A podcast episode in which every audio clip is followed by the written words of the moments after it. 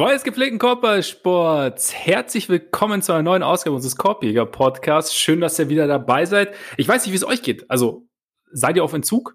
Weil ich meine, vier Tage am Stück ohne neue Folge gab es, glaube ich, das letzte Mal, als James Harden noch in Houston gespielt hat. Und ja, jetzt sind wir wieder da. Letzte Woche war ein bisschen Ausnahmezustand mit diversen Diskussionen rund um Trades und um Covid-Probleme, Mailback-Folgen. Und jetzt sitzt er mir endlich wieder gegenüber. Der auch nach vier Tagen Pause immer noch unvergleichliche. Ole Frags. Mein Name ist Max Marbeiter und äh, Ole, bevor wir halt loslegen, muss ich beichten. Ich habe gelogen letzte Woche. Schon wieder? Aber warum? Was hast du gemacht? Ja, ich habe doch erzählt, dass mir die Nets jetzt eigentlich total egal sind, dass mir diese Superteams, dass mir die überhaupt nichts geben und dass ich da irgendwie überhaupt keinen Bock drauf habe. Ja, und dann war Samstagabend und ich lag so auf der Couch, habe auf die Uhr geschaut und habe mir gedacht, jetzt muss ich dann doch mal gucken, wie James Harden sich so macht und war dann irgendwie auf einmal total heiß drauf, mir das anzuschauen. Und irgendwie habe ich in dem Moment habe ich mich ein bisschen dreckig gefühlt. Und dann kam noch dazu, dass ich ja auch letzte Woche groß erzählt habe, so hu hu hu, ich bin so in Zug, auf Bulls in Zug und so. Und dann haben sie ja Freitag gespielt. Ich habe es nicht live geguckt, habe mir dann morgens den Boxscore angeschaut und habe es dann echt nicht übers Herz gebracht, mir die Niederlage gegen OKC anzuschauen. Habe quasi ein Spiel ausgelassen. Ich kann es dir nicht komplett verübeln. Also äh, beides nicht. Ich habe mir auch alles von den Nets bisher angeguckt, also in der in der neuen Zusammensetzung. Und ich habe mir natürlich das äh, erste Celtics-Spiel dann auch angeguckt, weil, also erstens kam es ja früh, also zu einer humanen Zeit, wo uh. man sich das ohne Probleme angucken konnte. Und ja. zweitens dachte ich, ja Mann, jetzt nach der langen Pause endlich mal wieder so ein bisschen Celtics gucken. Und dann war das natürlich ein, eine, eine der größten dampfenden Scheißhaufen, die ich jemals gesehen habe. Ähm, dieses Spiel gegen die Knicks ja. war relativ unglaublich da gucke ich mir dann doch lieber die Nets an, muss ich sagen. Also äh, zumal das bisher auch einfach ziemlich großen Spaß gemacht hat, sich das anzugucken. Ja, der Spaßfaktor ist definitiv höher, äh, muss man echt sagen. Und ja, die Celtics, ich war auch, also ich habe es mir tatsächlich nicht angeschaut. Ich habe dann so, ich habe glaube ich dreimal auf das Ergebnis geguckt, weil ich mir nicht ganz sicher war, ob das jetzt stimmt. Aber ja, es stimmte. Trotz äh, trotz, trotz Kebab-Rückkehr. Ja, auch krass eigentlich, ne? Ja, ja, ich meine, äh, da, so dass da noch nicht alles stimmte, ist okay, aber äh, es stimmte ja auch sonst bei niemandem außer Jalen Brown stimmte irgendwas. Ja. Also das war schon relativ brutal gegen einen, also nichts gegen die Knicks, die natürlich sowieso das eigentlich das dominanteste Team aller Zeiten sind, aber ähm, ja, sich da so zu präsentieren, das war schon, war schon relativ krass. Er muss ja gleichzeitig auch sagen, es kann nicht jeder zurückkommen wie Lauri, ne? Eben. Ich meine, gut, der, Freitag, der Finisher Freitag bei den klammern wir da mal aus. Ja. Trotzdem, es kann ich, ich warne schon mal vor, ich meine, wir haben ja letzte Woche für all diejenigen, die nicht bei Patreon dabei waren, wir haben ja im Mailback haben wir die, die Auszeit wieder eingeführt. Eventuell nehme ich heute mal eine. Wir werden sehen. Ansonsten sprechen wir natürlich ausführlicher über die Netz. Also wir werden uns mal kurz angucken, so unsere ersten Eindrücke des Herrn Harden an der Seite des Herrn Durant und auch Jeff Green und Joe Harris und so weiter. Und gleichzeitig natürlich auch dann ein paar Eindrücke von den Bucks liefern. Netz Bucks war ja ein relativ ansehnliches Spiel, würde ich sagen. Dann noch mal ganz kurz zu die Lakers, die ja gegen die Warriors lang relativ gut aussahen, dann am Ende noch gewonnen haben. Die Lakers haben wir bis jetzt noch gar nicht so groß gesprochen. Ich muss auch sagen, die, die Lakers laufen bei mir irgendwie so ein bisschen tatsächlich außer Konkurrenz. Also es ist, ähm, ich, ich weiß nicht, ich habe so das Gefühl, so richtig, A, sind sie so gut, dass sie sowieso durch die Saison kommen und B, so richtig sehen, was dann wirklich Sache ist, glaube ich, passiert dann eher Richtung Playoffs. Deswegen habe ich noch nicht so viel Lakers gesehen. Ich weiß nicht, wie es dir geht. Ich habe mir schon einiges angeguckt, aber ich sehe das auch so, dass wir da noch lange nicht die, die beste Version von dem Team gesehen haben. Und insofern ist es eigentlich relativ, relativ krass, wie gut sie dabei einfach schon sind. Also mal dieses Spiel gegen die Warriors ausgeklammert, wo sie einfach irgendwann dann ja. sich zu sehr gelangweilt haben und genau das dann auch sichtbar wurde. Es, war, es gab vorher schon einige Spiele, in denen es wirkte, als würden sie sich eigentlich sehr, sehr schonen und am Ende läuft es dann trotzdem irgendwie, weil sie halt einfach so gut sind. Ähm, ich finde es irgendwie, also manchmal ist es bei solchen Teams dann halt gleichzeitig auch ein bisschen faszinierend zu sehen, wie das auch ohne, ohne maximales Level an Anstrengung einfach funktioniert, weil einfach dieses mhm. Talent, äh, das Talent und teilweise auch die, die Chemie einfach schon so gut ist, trotzdem. Also auch wenn es einige neue Spieler in dem Team gibt. Es hat eine andere Art des Interesse oder es weckt eine andere Art des Interesses. Aber ja, also ich war jetzt, ich, ich fand es auch interessant, jetzt mal zu sehen und dann werden wir später noch genauer drauf eingehen. Und dann natürlich nicht ganz so angenehm. Es gibt, es gab diese Woche oder im Laufe der Woche echt ein paar bittere Verletzungen. Also einerseits CJ McCullum natürlich, vor allem, Fraktur im Fuß, wird jetzt eine Zeit lang ausfallen. Sehr, sehr bitter, weil momentan so oder war bis dahin auf Kurs beste Saison der Karriere vielleicht sogar. Ja. Dazu Yusuf Nurkic. Natürlich erwischt die Blazers mal wieder. Das ist echt irgendwie, gehört irgendwie auch dazu in der Regular Season, weil ja auch Zach Collins ja schon seine zweite Fuß-OP hatte, jetzt auch länger ausfällt als gedacht. Und da werden wir uns näher mit den Blazers beschäftigen, die ja auch im Laufe der Saison noch nicht so in Fahrt gekommen sind, wie sich einige ausgerechnet haben, wie auch ich es mir ausgerechnet hatte. Dazu werden wir nicht ganz so thematisieren, aber Miles Turner jetzt natürlich raus. Bei den Pacers, auch sehr bitter bei den Pacers natürlich, weil nicht nur Miles Turner raus ist, sondern Caris LeVert nach dem Trade oder im, im Zuge des Medizinchecks wurde festgestellt, dass so ein, ein bisschen oder wurde ein bisschen Masse in seiner Lunge entdeckt und deshalb fällt er für unbestimmte Zeit aus. Natürlich trotzdem sehr, also einerseits habe ich irgendwie auch während, während irgendeines Spiels gehört, wie glücklich in Anführungszeichen die Fügung ist, dass jetzt dieser Trade irgendwie stattgefunden hat, weil, hat, weil man dadurch ja diesen Medizincheck gemacht hat und eventuell sonst diese Sache, man weiß jetzt nicht genau, was es ist, ne, aber ja. weil man sonst eventuell gar nicht festgestellt hätte. Also von daher ähm, genau, es war auch, glaube ich, die Niere und nicht, nicht die Lunge, aber na, auf jeden Fall. Äh, also äh, an dem Niere, Punkt ja, ändert, stimmt, ändert stimmt, ja, nicht. Genau. Genau, stimmt. Stimmt, äh, mit Organen, ne? Da Niere oder Lunge, Hauptsache Leber. Eben. Und ähm, da ist es. Ne? Aber auf jeden Fall da, das lief relativ gut. Auch die Pacers haben ja dann auch den, den Trade trotzdem vollendet und haben dann auch gesagt, also klar, also einerseits vertrauen sie ihm als Spieler und sind davon überzeugt, dass er ihnen spielerisch weiterhelfen wird. Andererseits hat es auch einen menschlichen Aspekt und das äh, fand ich auch, also cool, dann irgendwie so das auch mal so zu sagen. Ja. Ja, für die Pacers ist es natürlich extrem bitter jetzt. Also wie sich das genau dann auswirken wird, muss man jetzt natürlich sehen. Also sie waren bis jetzt relativ gut unterwegs. Das werden wir uns sicherlich auch nochmal jetzt genauer anschauen, die Situation. Aber dürfte jetzt erstmal so, ein, so, ein, so einen kleinen, oder ich, man könnte mit einem kleinen Tal rechnen jetzt, oder? Ja, es ist bei den Pacers irgendwie immer so schwer zu sagen. Ich meine, TJ Warren fehlt da ja auch schon. Stimmt, ja. Ähm, normalerweise, also es ist, hat sich über die letzten Jahre bei ihnen halt irgendwie so ein bisschen durchgesetzt, dass sie irgendwie trotzdem immer, egal wie viele Leute da ausfallen, irgendwie immer solide bis gut oder sehr gut sogar bleiben. Und also deswegen bin ich jetzt mal gespannt. Auch bei Turner ist er, äh, er hat sich, da er so viele Würfe blockt, dabei irgendwie anscheinend die Hand gebrochen, ähm, muss aber nicht operiert werden. Das mhm. heißt, er wird jetzt wahrscheinlich auch nicht richtig lange ausfallen. Ich, ich traue es den Pacers schon zu, dass sie da, dass sie da relativ glimpflich äh, rauskommen werden, einfach weil das Team irgendwie tief und eingespielt ist. Ähm, aber für, für ihn ist es halt auch einfach bitter, weil er bisher, glaube ich, schon eine absolute Defensive Player of the Year Saison eigentlich fast schon gespielt hat. Also bisher gehörte er da auf jeden Fall wahrscheinlich zusammen mit Anthony Davis zu den dominantesten Figuren, die man in der Liga so hatte. Deswegen hoffe ich einfach mal, dass das einigermaßen schnell geht. Aber bei den Pacers ist es halt einfach echt so, die haben das über die Jahre sicher ganz gut schon angewöhnt, auch Ausfälle zu kompensieren. Sie können Sabonis auf die fünf packen und dann halt irgendwie mit einem Wing mehr spielen. Ich glaube, das, das geht für eine Weile schon klar. Wobei es jetzt natürlich schon bitter ist. Also klar, Sabonis auch auf, auf Center und dann Flügel rein, aber du, dir fehlt natürlich jetzt, die Flügelrotation ist natürlich auch schon ausgedünnt, jetzt durch den Ausfall von Warren, ja. wie du schon gesagt hast. Und jetzt eben Oladipo. Also, aber du hast natürlich recht. Also irgendwie der, der Floor in Indiana ist unabhängig vom Personal die letzten Jahre immer relativ hoch gewesen. Also da, von daher vielleicht wird's nicht mehr ganz so gut, wie es bis jetzt war, aber trotzdem immer noch auf einem sehr, sehr soliden Niveau. Wie gesagt, werden wir die nächsten Wochen noch drüber reden.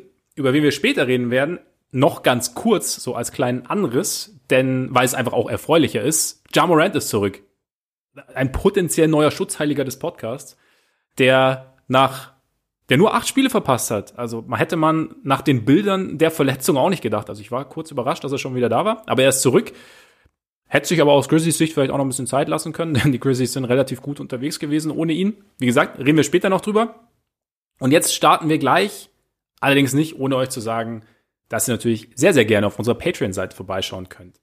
Denn unter patreon.com slash korpiger Podcast und korpiger mit HE. Richtig. Könnt ihr uns, wenn ihr das wollt, sehr, sehr gerne mit monatlichen Beiträgen unterstützen. Vielen, vielen Dank an, an alle, die das schon tun. Und wir versuchen natürlich da auch noch ein bisschen was zurückzugeben. Und zwar in Form von Extra-Content. Also wir haben da unser Format 25 Seconds, sage ich schon. Das wäre noch bitterer. 25 Minutes or less bei dem wir regelmäßig über aktuelle Themen sprechen, bei dem wir auch regelmäßig die 25 Minuten reißen. Aber es gibt auch Mailback-Folgen immer wieder. Wir versuchen es momentan einmal im Monat zu machen. Diesen Monat wird sogar zweimal, weil ihr uns beim letzten Mal einfach so viele gute Fragen geschickt habt, dass es eine zweite Folge geben wird. Also die erste Folge gab es letzte Woche, die zweite folgt morgen, also am Donnerstag. Von daher, wenn ihr nicht dabei seid, schaut gerne bei Patreon vorbei. Wenn ihr schon dabei seid, schaut morgen rein, denn es gibt eine neue Folge. Und jetzt direkt zu den Brooklyn Nets. Ole, du hast schon gesagt, du warst, es hat sehr, sehr viel Spaß gemacht bis jetzt, die Herren Harden und Durant zusammenzusehen und auch den Rest außenrum natürlich. Was hat dir jetzt so am Anfang besonders getaugt? Also ich, ich glaube, es ist halt einfach ich weiß, irgendwie hat man ja so ein kleines bisschen ein schlechtes Gefühl dabei, wenn man halt gesehen hat, wie sich, wie sich Harden in letzter Zeit so bewegt hat, wenn er für Houston auf dem Court stand, versus wie er sich halt gerade im ersten Spiel gegen, gegen Orlando halt irgendwie von Anfang an galoppiert, so mit Ball in der Hand, ist richtig engagiert in der Defense, wie du ihn halt schon lange nicht mehr gesehen hast und ist so, so richtig am Beißen, richtig drin, da denkst du halt, und, und lächelt. Also ich, ja. ich kann mich nicht daran erinnern, wann ich Harden zuletzt so oft hab lächeln sehen, wie jetzt in diesen beiden Spielen und irgendwie, denkt man sich ja, ja, wäre schon cool gewesen, wenn du das irgendwie auch bei dem anderen Team gemacht hättest, was dich irgendwie über die letzten achteinhalb Jahre bezahlt hat und auch so zum best oder einem der bestbezahlten Spieler der Liga gemacht hat. Irgendwie wäre das schon auch nett gewesen und gleichzeitig, ich mag halt sein Spiel irgendwie mhm. und deswegen gefällt es mir dann halt auch schon zu sehen, dass halt dieser Typ es offensichtlich immer noch absolut drauf hat, äh, dass halt sofort irgendwie so eine gewisse so eine gewisse Chemie mit Durant immer noch da ist, auch wenn es natürlich am Anfang, also gerade in dem Orlando-Spiel, unfassbar viele Turnover gegeben hat und wirklich so, so Situationen, wo man das Gefühl hatte, die müssen sich halt einfach noch aneinander gewöhnen. Das ist ja auch vollkommen logisch, aber es ist halt irgendwie gleich so eine Art Zusammenspiel da und dann, dann hast du halt einfach irgendwie ein bisschen wie bei den Lakers, zwei der wahrscheinlich sind also konservativ zwei der besten sieben Spieler der Liga in einem Team, die offensiv einfach in der Liga für sich quasi unterwegs sind. Es, es, es macht dann schon Spaß, sich das anzugucken, finde ich. Zumal das Team ja auch, also gerade Joe Harris, der wird halt die entspannteste Saison aller Zeiten haben und kann wahrscheinlich äh, 60, 50, 90 Quoten oder so auflegen, ja, wenn, ja. Äh, wenn er in dem Team sich einfach so ein bisschen auf seine Stärken konzentriert. Das habe ich auch schon gedacht. Also wenn du, wenn du siehst, wie offen Joe Harris teilweise steht, und das wäre ja einer, wo du theoretisch als gegnerische Defense sagen würdest, ja, guck mal mal, dass da einer zumindest halbwegs auf den Füßen steht, aber es ist halt Zumindest vor allem, solange Durant und Harden auf dem Feld stehen. Also fast nicht möglich. Und da war ja Kyrie noch gar nicht dabei. Also ich bin jetzt gespannt. Kyrie soll ja jetzt kommende Nacht zum ersten Mal wieder spielen. Angeblich. Also was da dann noch kommt. Aber ich fand auch, also es hat schon, hat schon Spaß gemacht, Harden wieder so ein bisschen aktiver zu sehen. Und ich meine, ich bin total bei dir, was du gesagt hast. So von wegen, wäre schön gewesen, wenn er das in Houston auch gemacht hätte. Gerade nach diesen anderthalb, äh, anderthalb Jahren. Achteinhalb Jahren. Aber ja, vielleicht war, also ich war, ich war sehr kritisch die letzten Wochen, aber wenn man, also ich fand es schon interessant zu sehen, wie du sagst, dass er halt jetzt so viel lacht und halt auch irgendwie viel offener ist, auch in Interviews. Also wer weiß, was da immer so alles mit reinspielt. Das muss gar nichts, nichts krasses sein. Also irgendwo, man kommt ja manchmal in seinem Leben einfach an einen Punkt, an dem man, an dem einen der Status quo einfach so wahnsinnig frustriert, dass er einen einfach runterzieht und man da vielleicht rational gar nichts dagegen tun kann. Nicht, dass ich jetzt James Harden verteidigen will, aber das hat, das war dann so dieses eine, gab ja dieses eine Bild aus dieser Pressekonferenz oder diesem Interview, Postgame, wo er halt so breit grinst und wie ich konnte mich selber nicht dran erinnern, weil ich James Harden das letzte Mal so breit hab grinsen sehen. Und da habe ich mir gedacht, okay, weiß ich nicht. Aber spielerisch, klar, macht es auf jeden Fall Spaß. Ich fand, wobei ich fand natürlich schon, also defensiv hat er sich am Anfang reingehängt. Es gab gegen die Bucks gab es dann aber auch am Ende zwei so die eine oder andere Szene, wo so quasi der alte James Harden in Anführungszeichen auch noch da war, wo er dann mal irgendwie mhm. so einen Cut von, von Holiday verpennt hat oder halt irgendwie halt etwas orientierungslos wirkte muss man, glaube ich, auch nicht unbedingt, also wird vielleicht auch immer so sein. Mein Gott, wie gesagt, haben wir bei Ben Simmons auch schon mal gesagt, diese Perfektion gibt's halt ganz, ganz selten. Kann man hin und wieder anmerken. Soll, also habe ich für mich gesagt, möchte mich da jetzt auch nicht mehr so drauf stürzen. Ähm, sein Spiel, ja, also es, es, ich, ich könnte es so, die, nach den ersten Eindrücken, ich hoffe, dass sie, es gibt nur eine Ballfraktion, etwas leiser wird, weil ich glaube schon, dass man dass es Wege und Möglichkeiten geben wird, haben wir auch letzte Woche schon gesagt, oder man sieht auch schon, dass es Wege und Möglichkeiten geben wird, dass die beiden sehr gut koexistieren können. Ja, ich meine, Harden kann halt Point Guard spielen, ne? Ja. Also er ist halt einfach ein sehr, sehr überragender Passer, durchaus, wenn er will. Also das haben wir über die letzten Jahre mehrfach gesehen. Er hat auch die Liga mal bei den Assists angeführt. Und also es, ist, gibt natürlich Unterschiede, wenn du jetzt 20 Sekunden dribbelst und dann irgendwie mit dem letzten Wurf kreierst und jemand nimmt den, das ist auch ein Assist. Das heißt nicht, dass sich der Ball irgendwie gut bewegt oder so. Also es gibt Unterschiede, aber Harden hat letztendlich jeden Pass im Arsenal, den man, den man haben kann. Und ich glaube, also das war jetzt halt bisher auf jeden Fall absolut mein Eindruck, dass er auch bei den bei den Nets reinkommt und nicht denkt, er macht jetzt halt genau das Gleiche, sondern dass er halt bereitwilliger den Ball irgendwie schnell mal macht und äh, und abgibt und auch sagt so, so hat er auch gesagt, er will sich jetzt auch gar nicht mit Durant irgendwie messen, der einer der besten Spieler ist, der jemals Basketball gespielt hat, sondern versuchen ihm das Leben leichter zu machen. Und letztendlich finde ich das auch den richtigen Ansatz. Meine, also was die, die Fraktion, die du angesprochen hast, angeht, da ist jetzt halt ein bisschen meine Frage, wie sich Kyrie da einfügt, mhm. weil ich finde, Kyrie hat das Skillset, dass das wunderbar funktioniert, weil er, er ist eigentlich, ist, ist er ja besser als Scorer denn als Vorbereiter. Das heißt, wenn du ihn halt irgendwie dann auch also quasi ein bisschen mehr Verantwortung an Harden abgibst und dadurch halt ähm, Kyrie viel abseits des Balles einsetzt, der um Blöcke läuft und so und dann aber halt auch immer mal in bestimmten Situationen übernimmt und man das halt quasi so ein bisschen staggert, dann kann das, glaube ich, schon gut funktionieren. Und die, also das, das offensive Potenzial dieses Teams, das, ich weiß nicht, ob wir das letzte Woche genug ähm, dargelegt haben, ist nahezu grenzenlos. Ja. Also das muss eigentlich oder also es kann sehr gut die beste Offensive sein, die wir je gesehen haben in der Liga. Ähm, ich fand es gerade, wenn man dann auch überlegt, was halt mögliche Teams sind, gegen die es gehen kann, zum Beispiel die Bucks, die halt irgendwie gerne mit Drop Coverage spielen. Wenn du dann drei der besten Shooter irgendwie der Liga hast, nee, vier, also Harris ist ja auch noch mit drin, ja. und sich halt drei davon auch noch problemlos in jeder Situation irgendwie einen Wurf erarbeiten können, dann äh, stößt du da schon so ein bisschen an deine Grenzen. Und meine meine Fragezeichen, die ich auch immer noch habe, was die Netz angeht, sind Defense. Die haben jetzt diese beiden ersten Spiele auch absolut nicht widerlegt, aber gleichzeitig muss man dazu auch sagen, es waren jetzt halt auch einfach mal gerade nur die ersten beiden Spiele. Absolut. Und äh, also gerade gegen Orlando fand ich es teilweise schon auch ziemlich schlecht, aber das ist halt auch noch nicht, das ist halt auch noch nicht die Version, die wir dann letztendlich bekommen werden. Und deswegen so für den, für den Moment überwiegt auf jeden Fall das Positive und in meinem Fall auch äh, ein kleines bisschen überraschend der Spaßfaktor. Also es war schon, war schon interessant, sich das anzusehen. Und ich bin, ich bin jetzt halt auch, wie gesagt, sehr, sehr gespannt, wie sich, wie sich Kyrie da dann einfügt. Weil eigentlich kann auch das offensiv sehr gut funktionieren, meiner Meinung nach. Ich denke auch, und ich meine, die ganze Geschichte ist ja nicht plötzlich entstanden. Also wir reden ja schon wirklich länger drüber und das heißt, im Endeffekt werden auch die drei wahrscheinlich schon länger drüber gesprochen haben. Und dann, wie gesagt, könnte ich mir schon auch vorstellen, dass Kyrie sich da seine Gedanken gemacht hat. Und wie du sagst, also wenn, wenn, wenn sich alle bereitwillig einfügen, kann es auch sehr, sehr gut funktionieren. Ich finde halt bei Harden hat man auch jetzt schon wieder gesehen, einfach, wir sind halt so gewohnt, dieses Bild aus Houston, das halt oft langsam gespielt wurde, glaube ich. Also ich will jetzt auch nichts Falsches sagen, ich habe jetzt auch nicht jedes Rocket-Spiel der letzten Jahre gesehen, aber das halt eben, wie du gesagt hast, so dieses, hat 20 Mal gedribbelt und dann eventuell ein Pick and Roll oder zum Korb gezogen und dann entweder selber abgeschlossen oder Stepback, was auch immer. Aber in dem Spiel hat man schon auch gesehen, wie viel, äh, wie gut Harden auch in Geschwindigkeit kreieren kann und auch eben halt Pass, Passing Lanes sieht, die vielleicht nicht jeder sieht oder halt den Ball zu einem offenen oder halb offenen Mitspieler bringt oder wie gut er auch ein Spiel einfach lenken kann. Und das sind halt einfach Sachen, die, also A, natürlich mit Durant und dann später auch, oder jetzt, ab jetzt dann auch Kyrie an der Seite, sicherlich nochmal einfacher werden, weil du mehr Platz hast, aber gleichzeitig auch, glaube ich, dieses Konstrukt relativ gut zum Funktionieren bringen können. Und von daher, ja, also meine erste Reaktion war damals auch so, okay, wird irgendwie, also sehr, sehr viel Offensivpotenzial, aber wenn das halbwegs funktioniert, dann, und wenn sich da jeder halbwegs einfügt, wie du sagst, dann sieht es richtig gut aus und es sah bis jetzt echt sehr, sehr, sehr schön aus.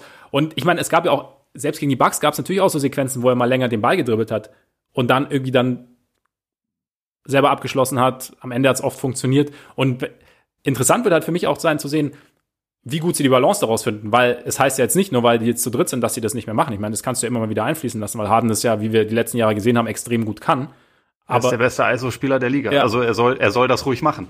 Genau, eben. Und das heißt, du hast jetzt einfach nur, du nutzt es als Zielmittel, hast aber trotzdem halt noch keine Ahnung, wie viele Offensivmöglichkeiten die Netz jetzt haben. Also es ist schon Wahnsinn. Und dann halt, und dann auch mit Richtung Playoffs, also frage frag ich mich dann auch, also was, gut, gegnerische Coaches haben mehr Ahnung als ich, aber was, wie, wie planst du denn als Coach defensiv gegen so ein Team? Also, wo du natürlich siehst, okay, das und das und das und das gibt's, aber du kannst ja nur so und so viele Strategien irgendwo entwickeln. Und dann haben die halt immer noch mal eine Möglichkeit. Also da bin ich, bin ich schon echt gespannt, wie, wie das noch wird, gerade wenn sich das dann irgendwie so ein bisschen eingespielt hat. Und sie haben ja jetzt wirklich einen Großteil der Saison, um sich irgendwie zu finden.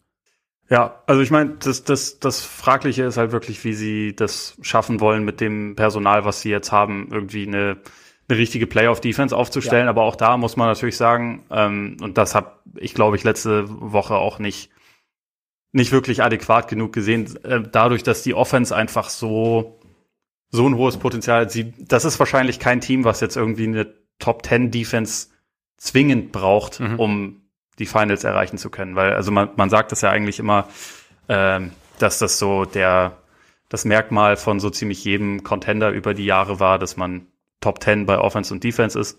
Ähm, ich glaube, das wird für die Nets mit ihrem Personal sehr, sehr schwer zu erreichen. Wenn aber die Offense so gut ist, dass das halt quasi viel negiert, dann kann man ja vielleicht auch mit einer mittelmäßigen Defense klarkommen. Und die haben sie, glaube ich, stand jetzt noch nicht, aber da kann man halt wahrscheinlich eher mal hinkommen. Und dann auch das, äh, also das war auch so ein bisschen der Grund, warum ich jetzt irgendwie das alles so ein bisschen, also ein kleines bisschen anders noch sehe. Ähm, ich habe mich letzte Woche, glaube ich, zu sehr darauf konzentriert, dass ich halt die Lakers irgendwie immer so als, als Top-Standard im, im Kopf habe. Ja. Das ist so das Team. Und äh, ich glaube nicht, dass die Nets gegen die eine Serie gewinnen. Deswegen, so, Meister werden sie ja nicht mit dem ganzen Kram.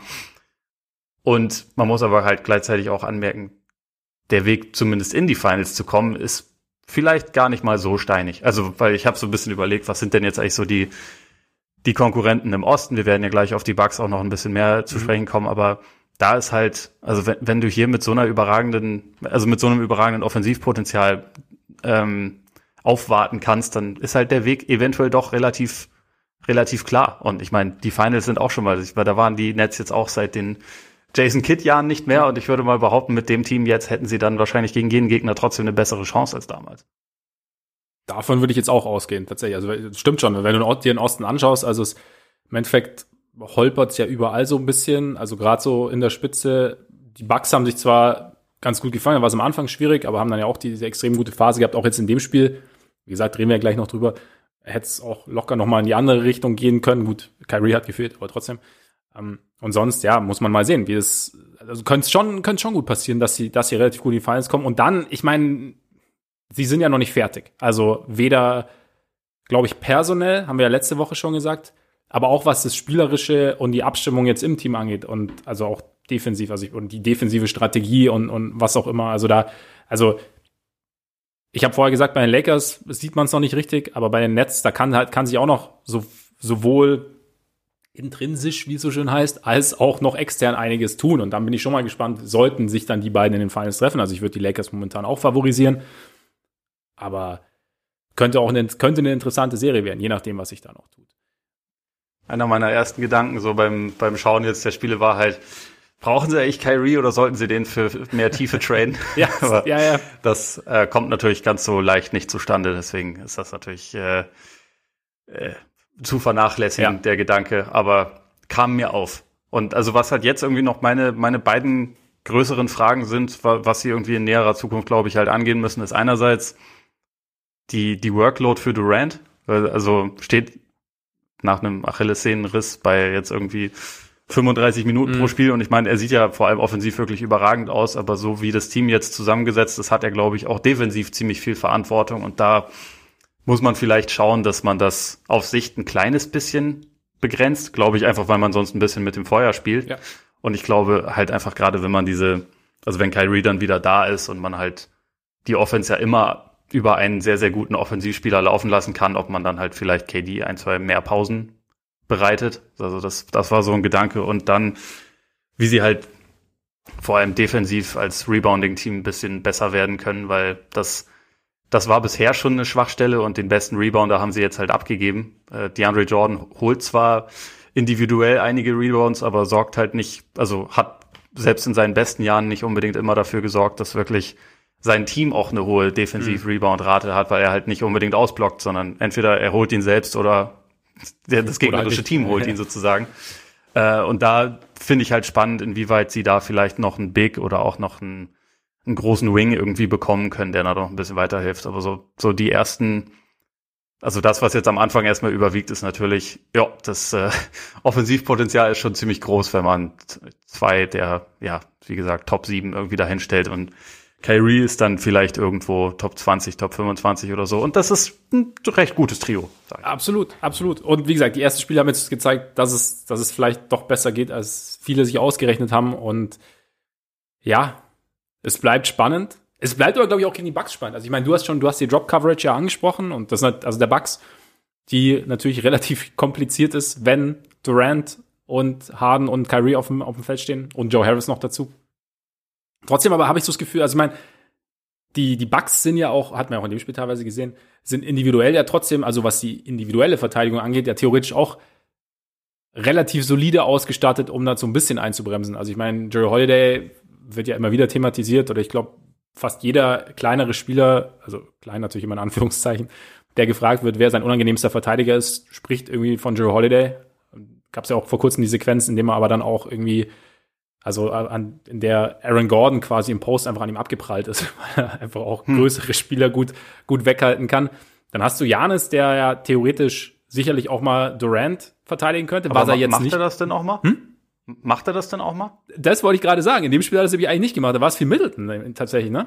Aber eigentlich fast die ganze ja. Zeit Middleton. Genau, aber das ist Und halt. Also irgendwie hat Buhnhäuser das schon relativ oft gemacht, dass Janis in den in den großen Matchups nicht auf die großen Matchups angesetzt wurde. Ja. Also ich meine, die 2019er Conference Finals sind jetzt schon ein bisschen länger her, aber da hat er jetzt auch nicht unbedingt die Herausforderung Kawhi die ganze Zeit bekommen. Ja, stimmt, war ja auch dann oft immer, ähm, oder oft Diskussionen rund um die Playoffs, wann er denn jetzt quasi dem Coach endlich sagt, dass er doch jetzt mal irgendwie die, das große Matchup irgendwie annehmen will. Aber. Und ich, ich finde, also nur, nur ganz mhm. kurz, also grundsätzlich finde ich das auch okay, weil Janis hat ja einen unfassbaren Wert als Rim Protector, ne? Also ja. das muss man ja sagen. Und also gerade so, dass er von der Weak Side da irgendwie dann ranrauschen kann und da alles Mögliche verhindern kann. Das ist ja extrem wertvoll. Ich frage mich halt, also gerade wenn wir jetzt auf dieses Matchup gucken, wo halt drei überragende Jumpshooter drin sind und einer, der halt vor allem ein Seven-Footer ist, der von überall auf dem Feld überragend und effizient treffen kann, ob man da nicht halt sagen muss, gut, Rim Protection ist nicht deren, also ist gegen ja. die Nets nicht das Allerwichtigste, sondern ist nur ganz okay wichtig. Aber wir haben ja auch noch Brook Lopez, der da auch sehr gut da drin ist. Janis, du musst jetzt hier mal KD nehmen. Versuch doch das mal. Also aber ich meine, gut, in der Playoff-Serie sehen wir das vielleicht auch mal. Oder vielleicht auch nicht, weil Budenholzer keine Experimente macht. Aber egal. Stimmt, Budenholzer äh, war jetzt nicht zu heiß auf Veränderungen in der Vergangenheit. Wobei da habe ich jetzt, habe ich mir dann auch gedacht, vielleicht will er es noch nicht auspacken. Also vielleicht, weißt du, man sagt ja oft, man, man hebt sich was für später auf. Wie gesagt, Budenholzer, hm, aber könnte schon sein. Weil es, ich meine, der, der Punkt ist ja bei Durant, Durant kann über jeden drüber werfen. Bei Janis wird es ein bisschen schwieriger und dann, ne, also es also es könnte ein interessantes, interessantes Duell geben. Und ich meine, das jetzt hat ja auch, also hat ja Spaß gemacht. Also wie gesagt, wenn, wenn die Bugs da. Mega Spaß gemacht. Also und es hätte auch anders ausgehen können. Also wenn der Dreier von Middleton fällt, ich weiß gar nicht, ob es so geplant war, irgendwie, dass es dann dieser Dreier wird. Aber weil Janis ja eigentlich einen relativ guten Weg zum Korb hatte und der Pass auch durchaus möglich gewesen wäre, ne? Ja, also ich glaube, Janis hat auch ein bisschen entgeistert geguckt, dass da kein Pass kam. Aber ich glaube, Middleton hat ihn wahrscheinlich einfach ein ganz kleines bisschen zu spät gesehen und ein Dreier hat das Spiel halt gewonnen. Deswegen, also so, so wie er momentan Dreier trifft, finde ich es auch okay, den zu nehmen. Ja. Was mich nur ein bisschen gewundert hat an der Situation, und darüber haben sich die Bugs ja auch beschwert, dass keine Zeit draufgepackt wurde, weil eigentlich hätten sie ja, also ich, ich glaube, Lopez hatte da was verhindert und dann haben sie eigentlich sofort versucht, eine Auszeit zu nehmen. Und das hat irgendwie anderthalb Sekunden gedauert, Stimmt, bis ja. sie diese Auszeit dann bekommen haben. Und normalerweise wird ja dann, normalerweise nehmen die Refs dann ja fünf Minuten, um zu gucken, wie viele Sekundenbruchteile sie da draufsetzen können. Und da, da ist es irgendwie nicht passiert. Also vielleicht wäre das sonst irgendwie besser gegangen, aber also äh, fiel mir nur dazu ein. Und ansonsten, dass Middleton den letzten Wurf nimmt, ist ja bei, bei den Bucks normalerweise auch okay.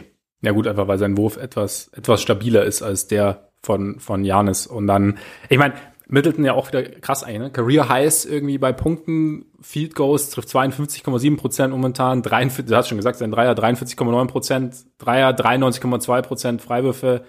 Also er steigert sich noch mal ein bisschen irgendwo, ne? Ja, absolut. Also ist äh, war letzte Saison schon ziemlich überragend, ist jetzt einfach noch mal ein kleines bisschen besser. Ähm, und ja, momentan oder halt nach wie vor die wichtigste Crunch-Time-Option. Das ist so etwas, wo äh, wo ich mit dir auch noch drüber sprechen wollte, ob das okay ist, wenn er die wichtigste Crunch-Time-Option ist, weil ich halt sagen würde, die drei, die Brooklyn hat, finde ich eigentlich alle ein bisschen besser, obwohl ich Middleton super finde. Ja. Ähm, aber ja, so individuell ist das, ist das erneut eine, eine saustarke Saison von Chris Middleton auf jeden Fall. Ich glaube, halt, also wenn du jetzt die Crunch-Time-Situation ansprichst, also Stand jetzt, ja, weil gefühlt ist er ja in der Situation etwas komplizierter zu verteidigen, einfach weil Janis zwar diese, diese Dynamik mitbringt, aber es halt mittlerweile Lösungen gibt, halt die Zone dicht zu machen und Janis halt nicht so dieses Vertrauen in seinen Wurf eben hat.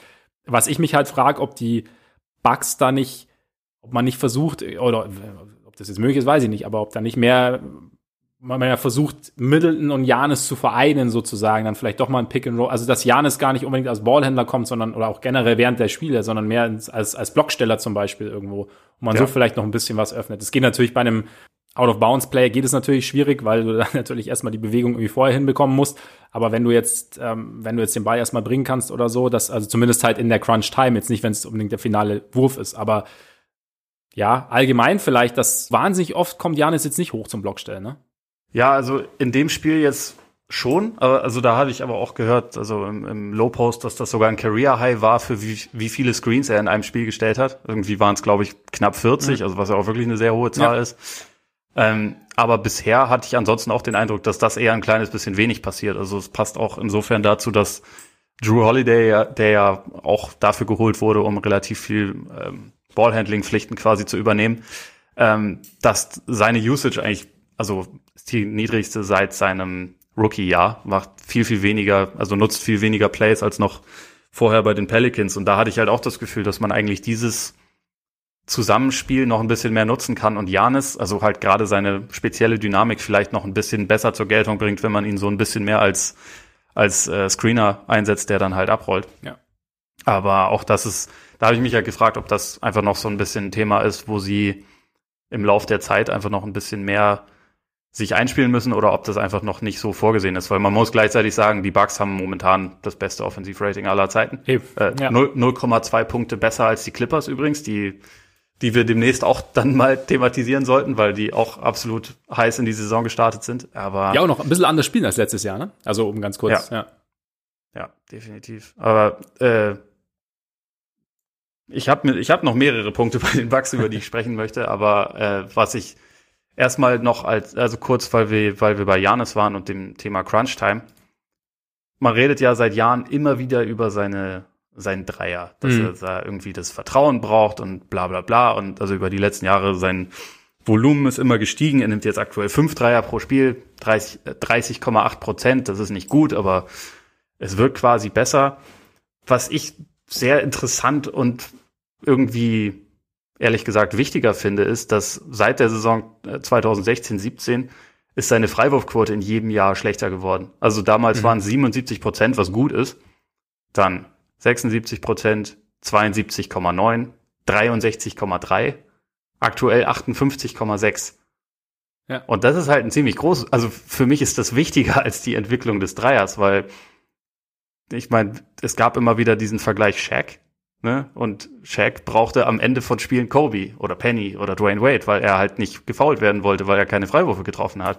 Und wenn das die Entwicklung bei bei Janis ist und sich das so fortsetzt, dann bin ich der Meinung, dass da die Schwerpunkte einfach falsch gesetzt werden. Also vielleicht auch was, was sein eigenes Training angeht, weil man, man redet immer die ganze Zeit vom Dreier, aber wenn er halt seine Freiwürfe nicht trifft, ist das ja für am Ende des Spiels einfach noch viel problematischer. Oder, oder sehe ich das falsch? Würde ich nicht sagen, dass du es falsch siehst. Also ich, die, die Argumentation stimmt ja, weil im Endeffekt, du kannst es dir ja da nicht leisten, ihm den Ball zu geben. Gerade als Spieler, der dann irgendwie versucht, so nah wie möglich an den Ring zu kommen, dann, oder selbst wenn er, wenn er mal halbwegs offen ist, dann faust ihn halt lieber, als dass er die einfachen zwei Punkte macht. Und dann wird's halt einfach, und wenn er dann die Freiwürfe nicht trifft, ja, wird's wird's komplizierter, ihm den Ball zu, zu geben, beziehungsweise er will vielleicht den Ball auch nicht unbedingt haben. Und ich habe auch dieses, dieser Fokus auf den Dreier bei ihm ist schon irgendwo so ein, ja, es wäre es wäre natürlich der Optimalfall. Ja? Wenn, nehmen wir mal an, er, er träfe in den hohen 30ern, könnte flüssig werfen, wäre wunderbar. Aber wie du sagst, also ich meine, solange die, solange die Freiwürfe nicht, nicht fallen, ist das eigentlich sollte das mit der Fokus sein. Und ich meine, es ist halt, ich habe es ja schon mal gesagt, ich finde seine Wurfbewegung, dieser Haken, der da einfach drin ist. Du hast ja dann gesagt, könnte gut sein halt einfach, weil er jetzt ein wenig kräftiger unterwegs ist als während seiner ersten Jahre, dass das da das, das ein Faktor sein könnte. Aber ja, irgendwo, ich weiß, also ich finde es schon interessant, dass dieser Haken halt so lange schon drin ist. Also man, das, ich, vielleicht stellt man sich das extern auch immer zu leicht vor. So, okay, hier Problem, da muss doch ein Lösungsweg sein, um dann irgendwie da, dann irgendwo hinzukommen, dass zumindest nicht mehr ganz so schlimm ist. Aber das macht ihm auch beim, beim Freiwurf zu schaffen. Ich meine, Freiwurf bist du natürlich dann wieder an dem Punkt, wie sehr spielt da der Kopf irgendwo eine Rolle. Was ich mir halt auch gedacht habe, mal abgesehen von Freiwurf und Dreier, ich habe es ich hab's ja bei Draymond Green auch schon mal gesagt, ich meine, die Nets sind ja schon extrem abgesunken, wenn Janis den Ball hatte. Also ich meine, die Andre Jordan stand ja hinter der Freiwurflinie fast. Also näher ja. zum Korb sozusagen. Und was ich mir dann denke, okay, der, er hat ja den ersten Dreier gleich getroffen und im Laufe des Spiels ist es dann irgendwie komplizierter geworden. Und ich denke mir schon immer noch, ja, aber dann, ich meine, meistens sind sie halt irgendwie zu kurz also warum dann nicht, wenn die, wenn die Defense so weit absinkt, warum, warum nicht einen, einen halbwegs soliden Midrange-Jumper sich aneignen, der dann vielleicht auch wieder näher am Freiwurf dann dran ist, weißt du, weil du da dann weniger, weniger Kraft brauchst, der dann aber zumindest so ist, dass die Defense nicht mehr so extrem absinken kann und dann hinter, also du entweder wieder besser zum Korb kommst oder hinter, der, hinter der Defense, hinter deiner Verteidigungslinie sozusagen, dann wieder mehr Raum ist. Also das sind so, ja, ich weiß nicht, ob der Fokus auf, auf den Dreier bei ihm so, so sinnvoll ist. Ich habe halt das Gefühl, dass er sich von äh, einem Meter innerhalb der Dreierlinie auch nicht wohl, wohler fühlt als von der Dreierlinie. Also das sind halt nicht. alles irgendwie dann so ein bisschen erzwungene Würfe. Aber den Punkt gehe ich grundsätzlich mit. Ich glaube, das ist halt so ein bisschen dieses, also das, das werfe ich den Bugs immer so ein bisschen vor. Und also eigentlich finde ich das auch irgendwie fair, dass so diese Offense da, und selbst defensiv, da funktioniert vieles nach so einem Schablonenprinzip. Also ich habe da jetzt auch bei The Athletics so einen ganz interessanten Artikel drüber gelesen, wie halt deren Trainingscourt aussieht, weil da sind so außerhalb der Dreierlinie sind mehrere Bereiche durch so blaue größere Kästen markiert, mhm. um es anzuzeigen, dass das heiße und wichtige Zonen sind. Und also was die Neuerung bei der Bucks Offense, das hat man ja jetzt auch schon äh, an ein, zwei Stellen lesen können, ist es, dass unterm Korb jetzt eigentlich meistens jemand ist, also so quasi im Dunker-Spot, so der, der Platz, den bei den Sixers gerne Ben Simmons einnimmt. Das ist jetzt quasi so die Neuerung, dass sie da eine, halt auch so einen Bereich markiert haben. Das war zuletzt nicht so, wo sie halt immer nur Five Out gespielt haben, um Platz für Janis zu machen. Jetzt ist da halt noch einer weiter drin. Aber auf die Art und Weise wird halt sehr klar markiert, Leute, das sind die Orte, von denen ihr abschließen sollt. So, also von da ist gut. Alles andere, gut, könnt ihr zwar auch machen, aber äh, eigentlich wollen wir lieber das.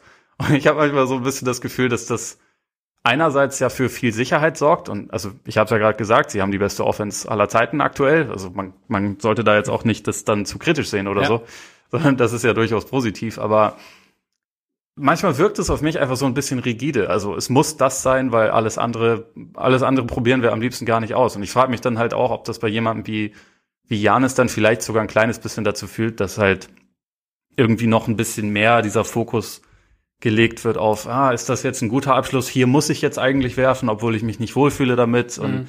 sie sinken ja ab und keine Ahnung. Also manchmal wirkt es für mich dann so ein bisschen, bisschen fast irgendwie ferngesteuert und dadurch nicht so richtig, nicht so richtig sauber. Aber also vielleicht äh, ist das auch ein bisschen zu, zu kompliziert gedacht. Ich weiß es nicht.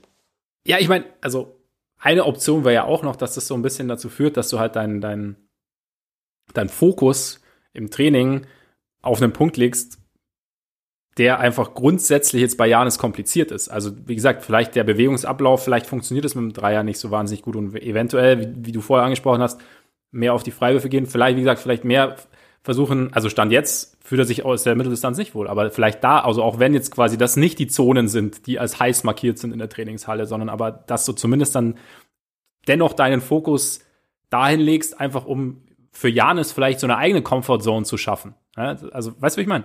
Dass so, ja. und das kann natürlich, also wie gesagt, ich, das ist, das ist auch gerade reine Spekulation, was, was hinter verschlossenen Türen in Milwaukee so abläuft und ich, ich bin auch weit davon entfernt, da irgendwie groß Kritik üben zu wollen. Aber ich denke mir manchmal bei Janis irgendwo, man könnte ihn vielleicht noch mehr unleashen sozusagen irgendwo, weil halt, weil ich manchmal, wenn ich ihn spielen sehe, so unfassbar gut es ist, manchmal denke ich mir doch noch, dass es irgendwo, dass da, dass da irgendwo noch so eine leichte Unsicherheit mitschwingt. Kann, weißt du, was ich meine? Ja. Ja. Und da denke ich, okay. Also finde ich, finde ich voll. Also es ist eigentlich auch genau das, was ich eben meinte. Also genau, Unsicherheit trifft es eigentlich ganz gut. Und da, ja, ich weiß nicht, würde ich mir denken, okay, wie kann ich denn da ansetzen? Also setze ich an, indem ich einfach sage, okay, das, soll, das solltest du beherrschen, so nach allem, was wir so wissen über das Spiel. Und das wäre der Optimalfall. Und da gehen wir jetzt einfach hin und wir versuchen das irgendwie. Oder, okay, wo, wo fühlst du dich denn wohler? Wie kriegen wir es denn so hin, dass du da zumindest, dass, einfach, dass, du, dass es ein bisschen komfortabler wird für dich auf dem Feld? Ich weiß es nicht. Ja. Also ich meine, ich habe ich hab früher immer gelernt, dass man quasi seinen seinen Wurf von innen nach außen aufbauen sollte. Ja. Also, dass du halt erstmal lernst nach dem Korb. Ich meine, da wissen wir, da ist er ganz gut. also, da gibt's relativ wenige Leute, die irgendwie gefährlicher sind als Janis. Also, sagen wir mal, das hat er drauf. Und gefühlt ist aber dann so, die Arbeit ein bisschen weiter weg, so ein bisschen vernachlässigt worden, weil der Fokus war Dreier. Also quasi, dass da quasi so eine, so eine Lücke mit drin ist. Mhm. Und irgendwie wirkt das halt einfach immer noch nicht ganz rund und ganz komplett. Also ich weiß wirklich auch nicht, wie, wie sein, seine Drills aussehen, aber also ich meine, ich habe letztes Jahr, äh, nee, jetzt doch, letztes Jahr in, in Paris die Bugs ja zumindest mal bei dem öffentlichen Training mhm. dann gesehen. Da, da wirft er die ganze Zeit Dreier. Ja. Der soll, der soll ruhig auch noch mal was, also macht er bestimmt auch, aber ich, ich habe manchmal einfach das Gefühl, dass der Fokus da ein bisschen falsch gelegt wird. Ja, ist also äh, zumindest, da kann man so von außen irgendwie so den, den Eindruck bekommen, einfach, wie gesagt, weil es halt da irgendwie so ein bisschen steht. Wie gesagt, ich habe ja damals, ich habe, als wir schon mal über den Wurf geredet haben, habe ich ja gesagt, es gab mal, ich habe dieses Video gesehen halt von früher, wo halt der Dreier tendenziell für seine Länge eher so ein bisschen als Stärke dargestellt wurde. Also es gab es irgendwie schon mal. Dann, wie gesagt, gab's gab's den äh, Janus Workout Plan und dann jetzt sieht er ein wenig anders aus als damals. Aber ja, ich bin, ja, wer, wer weiß, wie sich, was, was sie sich da noch so einfallen lassen oder schon einfallen lassen haben, was vielleicht dann irgendwann irgendwie Früchte trägt. Aber du hast gesagt, du hast jetzt zu den Bugs noch, noch mehr Punkte aufgeschrieben gehabt. Was, was wäre jetzt so der drängendste? Genau, also ich würde ich würd ein, zwei Sachen nur ganz kurz sagen und dann komme ich auf das Wichtigste.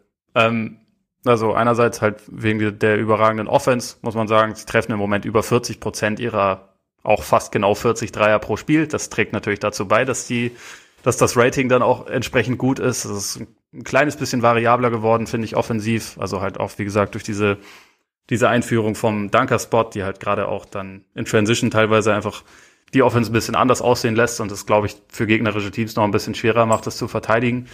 Die Defense ist momentan als Ganzes deutlich schwächer als letzte Saison, wo sie ja also weit vor allen anderen das beste Rating hatten. Da sind sie momentan nur auf äh, Platz 12. Also ein bisschen anders ist es, ein bisschen anderes äh, Personal ist es ja vor allem auch. Gerade was von der Bank reinkommt, ist halt nicht ganz so stark. Also gerade Thema Rim Protection, ähm, wenn du Bobby Portis statt Robin Lopez reinwirfst, ist, sieht das natürlich ein bisschen anders ja, aus, ja. obwohl ich Portis bisher meistens ganz gut finde, wenn ich ihn sehe.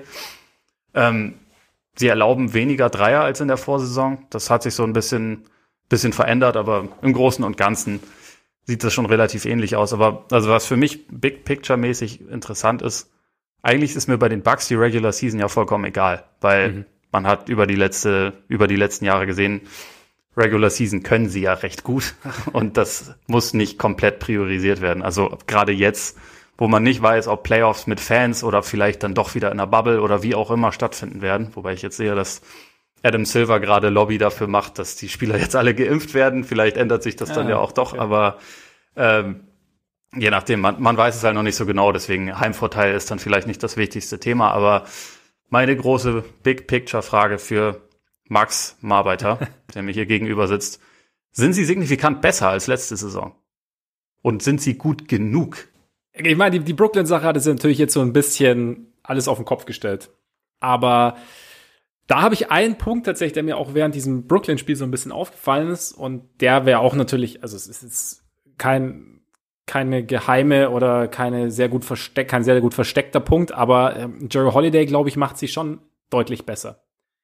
Und zwar aus, also natürlich, wir haben schon viel drüber gesprochen und du hast gesagt, seine Usage ist, ist momentan so, so niedrig wie, wie seit seiner Rookie-Saison nicht mehr. Da könnte ich mir, vielleicht ist es auch ein bisschen so, dass sie ihn halt Richtung Playoffs schon wollen, war ja auch Thema, ne? Immer wieder mit Verletzungen zu, zu kämpfen gehabt, selten irgendwie alle Spiele machen können. Und ich habe, wenn ich, wenn ich Holiday so sehe, also klar, Defense müssen wir nicht drüber sprechen, aber wenn ich mir die Offense so ein bisschen anschaue, also gerade wenn man ihn mit, mit Bledsoe vergleicht, wirkt er, finde ich, einfach so ein bisschen, er wirkt kontrollierter, kontrollierender auch und beherrschter als Bledsoe. Und gerade bei den Bugs, die ja mit Janis jemanden haben, der halt doch eher so ein bisschen Dampf und los ist, ist vielleicht jemand wie Holiday, der so ein bisschen, ja, wie gesagt, einfach ein bisschen kontrollierter zur Sache geht, balanciert das Ganze, abgesehen vom Individuellen, auch gesamtteamlich, ganz Wort, also aus, aus dem Aspekt noch ein bisschen besser aus. Also quasi so ein bisschen so dieses Yin-Yang-Ding und ist dadurch ein bisschen, gibt dem Team halt eine, eine andere Ruhe, vielleicht in der Offense, was dann hinten raus durchaus helfen könnte. Also klar, sie haben natürlich auch an Tiefe geopfert, aber ich weiß nicht, ich, ich sehe es, Holiday ist für mich in den Playoffs schon ein sehr, sehr großer Faktor irgendwo.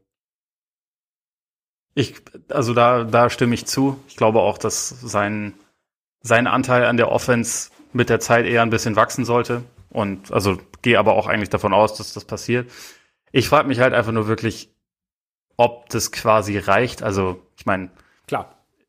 Auch hier wieder, Lakers sind irgendwie auf ihrem Level, auf die Lakers sprechen wir eh gleich, aber ähm, halt auch in der Eastern Conference, gerade jetzt halt mit diesem Netzthema, weil so es, es ist irgendwie schon ein wichtiger Gedanke, wer, wem vertraue ich denn am Ende des Spiels mehr? Also am Ende von engen Spielen. Und die Bucks haben auch jetzt schon wieder in der Regular Season ziemlich viele Spiele gehabt, die halt nicht eng waren. Und da sehen sie dann immer aus wie das beste Team der Liga. Und die Frage ist halt dann einfach so ein bisschen, funktioniert das auch in der Playoff-Serie, wenn sich halt wieder Teams anders auf dich vorbereiten können, das halt irgendwie so ein bisschen, also sich vor allem eine Janis-Strategie überlegen können und dann ist es im Moment halt einfach so, aber vielleicht habe ich jetzt gerade auch einfach ein bisschen das, das Netz Kool-Aid getrunken, dass ich halt denke, die haben halt wirklich drei Spieler, die sich am Ende des Spiels wohler fühlen mit, mit dem Ball in der Hand und die, denen ich auch quasi mehr vertrauen würde, dass sie den Wurf treffen. Und das, also vor allem haben sie Durant, der momentan aussieht wie der beste Spieler der Eastern Conference und vielleicht der Welt. Aber sie haben auch noch Harden und sie haben auch noch Kyrie und irgendwie ist das, da weiß ich halt nicht, ob die Bucks da mithalten können. Aber ich meine, klar, auch da kann sich noch ein bisschen was, bisschen was einpendeln. Ich meine, das, das Gemeine in Anführungszeichen ist ja, dass die Nets jetzt einfach nochmal durch Harden einfach so ein, zumindest offensiv, so ein deutliches Stück besser geworden sind. Ich meine, Harden haben wir natürlich immer das Thema, das Playoff-Thema, dass da seine Quoten irgendwie deutlich runtergegangen sind. Also keine Ahnung, ob wie verlässlich er dann ist. Aber ich meine, Kyrie hat schon oft genug unter Beweis gestellt, dass er mit Druck durchaus umzugehen weiß. Gut, gegen die Bucks liest es auch schon in die andere Richtung, aber grundsätzlich und ja, der, der Kollege Kyrie Durant. jetzt als, als, als, als Junior-Partner. Ja. sozusagen, ne? Ja. Also, ich meine, das, wo er so richtig gut klargekommen ist, da war, das war, als er die zweite Option war. Und jetzt ist er die zweite oder dritte Option. Ja. Und auch Harden ist jetzt ja dann nicht mehr zwingend die erste Option. Das und vielleicht tut ihm das in den Playoffs einfach auch ziemlich gut, weil bei KD wissen wir, dass der jeden Wurf treffen kann, weil er hat jeden Wurf schon getroffen. Also auch in den Finals. Ja. Und jetzt, naja, aber ist egal. Lassen, lassen wir die Nets vielleicht auch erstmal einmal mit Kyrie zusammenspielen. ja, genau. Ich will, ich will jetzt auch ja. nicht zu euphorisch das ja. alles machen, aber. Ja, aber wie, sie haben Potenzial, die Nets. Ich glaube, da, darauf können wir uns einigen. Das können wir jetzt erstmal festhalten und dann schauen wir mal, wie es weitergeht. Ja, und bei den Bucks, wie gesagt, also ich, ich sehe sie, ich sehe sie verbessert und wer weiß, wie die Offense dann eben aussieht insgesamt in, in den Richtung Playoffs in engen Spielen, wie, wie sehr man dann rund um Holiday und Middleton plus Janis, also klingt ein bisschen blöd, wenn man, komisch, wenn man das jetzt irgendwie so sagt, aber halt diejenigen, die so ein bisschen, ja, vielleicht gegen die es ein bisschen schwerer ist, eine Strategie zu entwickeln irgendwo. Und vielleicht kommt ja von Janis noch irgendwas. Vielleicht hat Budenhauser auch irgendwas im Köcher, um Janis dann genau in solchen Situationen besser einzusetzen. Also würde ich jetzt alles auch nicht ausschließen. Auch wenn wir es in der Vergangenheit noch nicht so oft gesehen haben, aber äh, es ist halt. Meinst du, der, der besorgte General wird auf einmal zu Playoff-Bad und dann läuft das alles? Genau, genau. Irgendwo Lerneffekt. Jeder hat die, hat die Möglichkeit zum Lerneffekt oder zum Lernen. Ne? Also. Ja, absolut.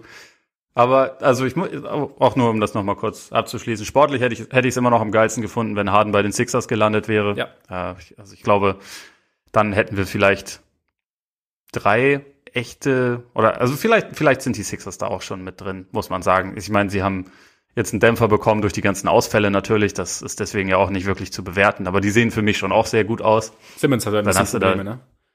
Simmons ist halt im Moment ja problematisch und wenn man bedenkt, bedenkt, dass da zumindest auf dem Tisch lag oder darüber debattiert wurde, ob sie halt die Simmons-Position durch Harden upgraden, dann wäre natürlich dieses Team einfach, also das Ceiling hätte sich da dann auch durchaus nach oben verschoben. Definitiv. Wäre wär nochmal anders gewesen. Jetzt mal, mal gucken, wie, wie sich entwickelt, wie sich die Sixers noch einspielen, wie es dann halt bei den Bucks am Ende aussieht. Aber es wird, also die, die Eastern Conference Playoffs so in der Spitze wären spannend. Damit könnten wir mal Richtung Lakers gehen eigentlich. Ja. Wenn du Bock hast.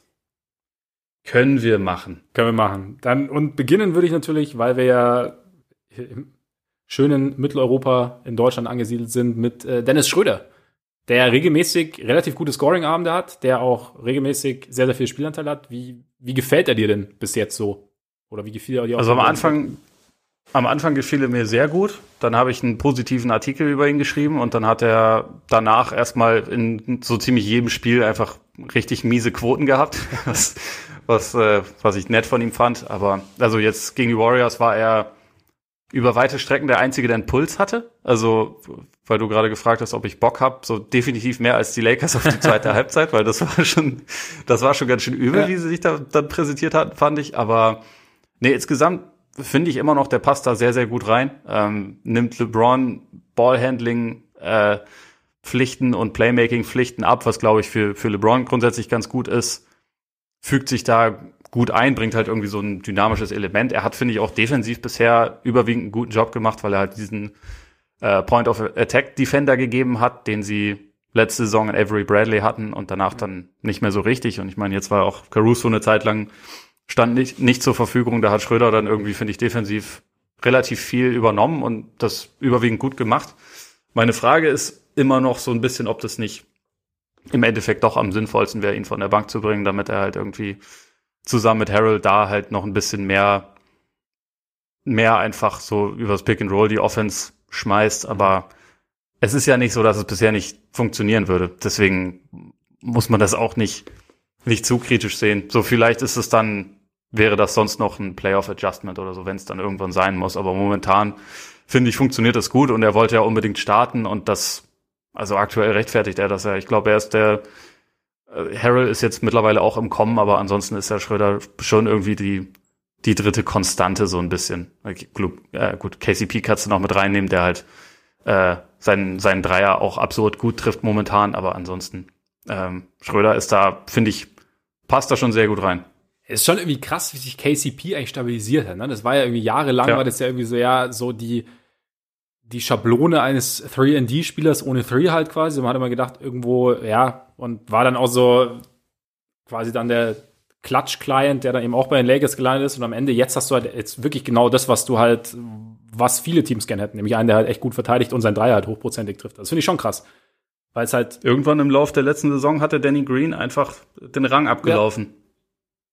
Und das hatte ich nicht kommen sehen. ich glaube, die wenigsten hatten es kommen sehen. Aber es ist cool auch, dass es jetzt halt in die neue Saison quasi, also nicht rüber gerettet hat, aber jetzt auf die neue Saison, Saison übertragen hat. Ja, und Schröder, ich finde auch, der Speed ist halt schon, das ist halt nochmal ein anderes Stilmittel irgendwo und halt gibt denen halt nochmal noch mal mehr Möglichkeiten und, und auch jetzt gegen die Warriors hat ja LeBron auch, finde ich, viel mit der Second Unit gespielt. Also, weil du ja gesagt hast, Schröder von der Bank, dann eben und, und LeBron dann da den Playmaker und ich glaube, ist natürlich auch irgendwie eine Möglichkeit, LeBron dann während der Regular Season zumindest hin und wieder mal so ein bisschen eine Pause zu geben, ohne ihm eine Pause zu geben. Weil wenn er selber gegen Second Unit spielt, dann kann er sich da auch so ein bisschen dosierter einsetzen sozusagen. Und gut, es hat nicht perfekt funktioniert gegen die Warriors am Ende, aber ja. ich weiß, es lag vielleicht nicht unbedingt daran. Aber ich glaube, ja, Schröders Präsenz geht wahrscheinlich weit über seinen Impact unmittelbar durch seine Aktionen hinaus, könnte ich mir vorstellen bei den Lakers. Also den Eindruck habe ich so ein bisschen einfach, wenn man ihn jetzt so sieht. Und auch, wie gesagt, er scheint sich ja auch relativ wohl zu fühlen, so in der Umgebung. Ja, also ich, ich gehe auch davon aus, dass sie sich halt irgendwann dann auf jeden Fall auf einen neuen Vertrag einigen werden, weil es wirkt schon so, als hätte das, als hätte das Zukunft, diese, ja. diese Partnerschaft, würde ich sagen. Also kommt nicht von ungefähr, dass die Lakers eigentlich letztes Jahr schon irgendwie so ein bisschen versucht haben, ihn zu holen und LeBron ihn ja irgendwie auch ganz gern da haben wollte. Das ist, muss man ja. halt, muss man bei LeBron ja auch immer irgendwie so sagen, ne, bei allem, was man so, er, er bastelt hier seine Teams. Also er hat, also auch wenn er sich zum Beispiel als Superstar-Buddy, dass er sich ausgerechnet AD ausgesucht hat, also er schaut schon ganz gut hin, wer zu ihm passen könnte. Hatte, ne? Also Außer mit Shabazz Napier damals. das, war, das, war, das war sowieso eigentlich, das ist im, im, im äh, Rückblick eigentlich die geilste Geschichte äh, jemals, ja. dass die, dass die Heat sich unter Druck haben lassen, äh, setzen lassen, um dann Napier zu draften und LeBron war dann einfach weg. Das war schon irgendwie geil. Das war eine kleine, kleine Nebelkerze aus dem Hause James. Ja. Ich meine, ich muss sagen, in dem Spiel jetzt irgendwo, ich meine, es sah ja lang souverän aus. Also, also trotz vielleicht gebremstem Schaum bei den Lakers irgendwo. Und dann, ja, war, ist es halt einfach so ein bisschen, sie haben es irgendwie so ein bisschen schlampig gespielt. Ja, ne? Das ist wahrscheinlich echt so ein bisschen. Ja, total. Ich meine, das haben wir ja auch bei den, bei den Warriors, also den KD Warriors war es ja auch oft so der Fall. Man, man fühlt sich irgendwie unterfordert und dann am Ende kriegt man es dann irgendwie doch nicht mehr umgelegt. Und ich meine, die Turnover waren, glaube ich, gar nicht, also Frank Vogel hat dann während des Spiels irgendwann mal gesagt, okay, wir haben zu viele Turnover und ich meine, am Ende war es gar nicht, ich glaube, sie hatten drei mehr oder so als die Warriors. Aber was ich so fand, so die Offense, es waren halt einfach, es war jetzt gar nicht so, sie haben den Ball irgendwie permanent einfach weggeschmissen. Es war eher so, sie haben es halt, ja, halt nicht so mit Zug gespielt. Also, keine Ahnung, dann halt irgendwie einfach einen Ball so ein bisschen bewegt und dann aber irgendwie einen schlechten verteidigt oder einen gut verteidigten Wurf genommen oder halt einfach so ein bisschen, also der Zug hat halt einfach gefehlt. Also jetzt nicht, nicht mit letzter, also sie haben die Angriffe quasi ausgespielt bekommen, aber nicht gut ausgespielt bekommen. Kann, kann man das irgendwie so, so zusammenfassen? Ja, absolut. Also es hat alles irgendwie auch immer so ein bisschen gedauert, um irgendwie überhaupt mal in so ein, in so ein Set dann reinzukommen, weil das alles nicht mit der, mit der höchsten Dringlichkeit angegangen wurde. Und also den Eindruck hatte ich halt, wie gesagt, schon in einigen Spielen, wo es dann aber am Ende halt einfach gereicht hat, weil sie dann dann machst du halt nochmal fünf Minuten ernst und dann entscheidest du das Spiel halt trotzdem irgendwie positiv. Also den, den Eindruck hatte ich jetzt auch schon mal und auch bei LeBron, also nimmt sich häufig so ein bisschen zurück und schaltet dann aber ein paar Mal pro Spiel in so einen Gang, um einfach zu zeigen, ich kann schon noch. und also regelmäßig und ich mache das auch. Und ja, in dem Spiel hat's halt irgendwie nicht, nicht so richtig hingehauen, aber fand ich ganz lustig, weil Steve Kerr hat vor dem Spiel irgendwie die, die Lakers in der aktuellen äh, Situation mit den Warriors 2015-16 verglichen. Also wo die halt 73 Siege geholt haben, weil er halt meinte, du hast das Selbstvertrauen von einem gewonnenen Titel und du hast aber noch nicht die Müdigkeit von irgendwie drei, vier Finals-Teilnahmen in mhm. Folge, mhm. sondern einmal und du hast ja auch irgendwie ein bisschen frisches Blut reingekommen und jetzt gerade macht's halt irgendwie einfach Spaß. Und das Lustige war dann, dass in der zweiten Halbzeit gegen die Warriors sah es halt einfach ein bisschen mehr so aus wie die ähm, 18, 19er Warriors, die eigentlich keinen Bock mehr aufeinander hatten und irgendwie dachten, ja gut, wir haben das, wir haben das Talent, aber wir müssen uns jetzt auch nicht wahnsinnig groß anstrengen. Aber also keine Ahnung, für mich, auch wenn sie das jetzt verloren haben, war das kein Spiel, wo man irgendwie dann im Nachhinein denkt, jetzt, äh, jetzt uh. steht da die Krise an, ja. ne? sondern eher, ja gut, passiert halt mal, sowieso nicht so wichtig, die wissen, wie gut sie sind äh, und das wird sich halt auch dann irgendwie schnell wieder fangen. Übrigens, wo wir dabei sind, ich glaube, kommende Nacht spielen die Lakers gegen die Bucks. Das heißt, wenn Janis am Ende sowohl LeBron als auch Davis kalt stellt und 15 von 15 Freiwürfen trifft, dann äh, kriegt ihr das Geld für diesen Podcast zurück. Auf jeden Fall, da müssen wir aber nochmal neu, neu aufnehmen dann. Es wird auch so, ja. es wird auf jeden Fall auch so passieren. Aber dazu, höchst wahrscheinlich. Was natürlich helfen würde, wenn LeBron seine Travel-Anfälligkeit nicht in den Griff bekommen würde, weil er wird mittlerweile dann doch regelmäßig zurückgepfiffen, was ihn immer noch ziemlich fassungslos zurücklässt. das, das war relativ krass gegen die Warriors, hat mich auch ein, ein bisschen, bisschen erfreut. Ja. so der, der erste Schritt vom ersten Dribbling, der eigentlich nie, aber da, da legen sie ja dieses Jahr tatsächlich mehr Aufmerksamkeit drauf, die, die Refs, und, aber im, offensichtlich auch bei LeBron. Und halt von wegen Star Calls, ne? Ja. LeBron wird dafür abgepfiffen, Peyton Pritchard wird regelmäßig dafür abgepfiffen, dass genau, sein Fuß ja. im Aussteht, wenn er losläuft. Ja, ja.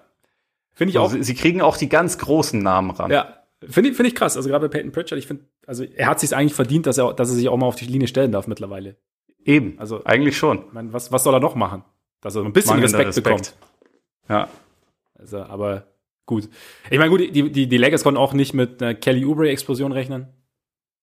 Tja. Wobei es geil war, wenn du den, wenn du den Boxscore so checkst, ist ja bei Oubre 23 Punkte, du denkst, okay, geil, ja, jetzt ging was, zwei von acht Dreiern. Ja, natürlich. Aber das, das Geile bei Ubre ist, finde ich, wirklich, dass er, er kann bei 0 von 8 stehen, wenn er dann einen Korbleger trifft, dann feiert er sich so krass ab. Also, ja. also als hätte er gerade die krasseste Aktion und das geilste Spiel ever, äh, als wäre er da, da gerade mittendrin. So wirkt er halt ja. jedes Mal. Irgendwie finde ich das, irgendwie finde ich das drollig. Auf jeden Fall. Also bei ihm ist so, bei, bei Harold strengt es mich ja ein bisschen an, weil das halt immer so mit so einer Aggression so, oh ja, ich habe einen Korbleger gemacht und so. Bei Ubre sieht es irgendwie einfach lustig aus. Ich weiß, ich weiß auch nicht, irgendwie irgendwie, irgendwie muss ich jedes Mal grinsen, ja. wenn ich ihn spielen sehe. Das stimmt, das stimmt. Wo ich übrigens auch grinsen muss, ist äh, Currys Pull-Up-Fake. Den er einmal ausgebracht ja. hat. Unfall, also ohne Scheiß, da, da, bin ich bin ich auf der Couch versucht, irgendwie zum Block hochzugehen und dann zieht er irgendwie noch zum Korb. Ja. Das ist echt krass. Also es ist so, wie macht er das? Das spricht halt auch schon für eine krasse Koordination, ja. weil wenn ich das versuchen würde, dann würde ich halt dabei glaube ich, einen Schrittfehler oder halt einen Doppeldribbel begehen, ja. weil, weil, also die, die, die Schwelle ist ja sehr, äh, sehr niedrig, ne? Da kommt, kommst du ja sehr leicht ran, aber Curry äh, hat das irgendwie drin. Ja, ich meine, gefühlt ist irgendwie die Hand, die nicht ballführende Hand, minimal weiter Richtung Ball und sie berührt ihn. Also er ist so nah dran am Ball. Das ist, also das ja. ist echt, das ist echt abgefahren. Also das, das ist schon, schon sehr geil. Ich meine, aber nachdem du Harold schon angesprochen hast, du hast schon gesagt, irgendwo, er ist hat sich ein bisschen gesteigert mittlerweile, ist ein bisschen besser angekommen. Ich finde ja immer, also ja, dadurch, dass er halt so laut ist und auch aufgrund der Erfahrungen der letzten Playoffs sieht man ihn mittlerweile vielleicht auch so ein bisschen, bisschen negativer, als es vielleicht sein müsste. Also ich meine, defensiv ist es halt teilweise, also gerade so in, in der Team-Defense wirkt er schon oft irgendwo verloren, finde ich. Also wenn man dann, aber er hat dann doch so auch die Momente, wo er so eine, zumindest so ein bisschen Rim Protection liefern kann. Oder? Er versucht's. Ja. Ja, also ich finde, das ist jetzt keine Stärke von Nee, ihm, nee, aber er nicht, versucht's.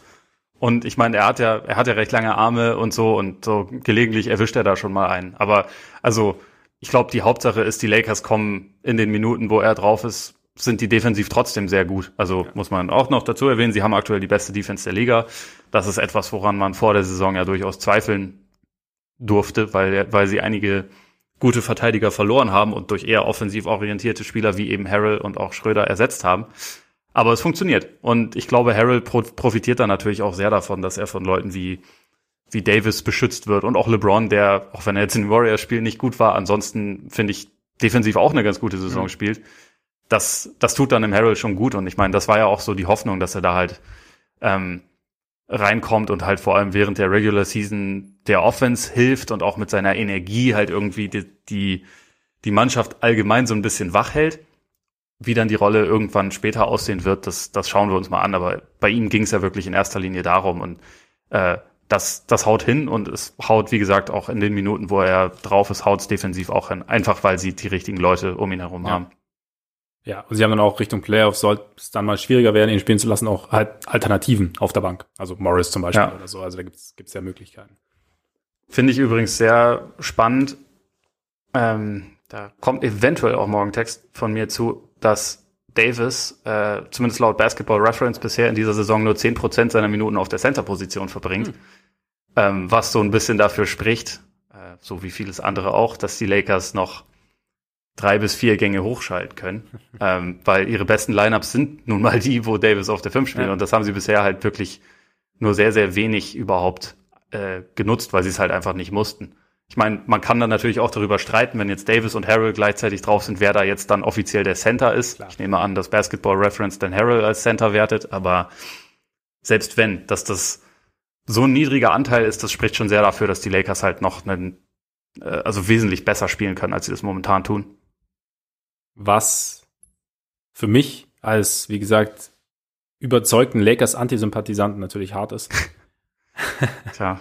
aber, es tut mir leid. Nee, es, es ist okay. Es ist okay. Ich habe mich, ich habe mich so ein bisschen habe ich mich damit abgefunden, aber ich setze große Hoffnung in die Netzsitz.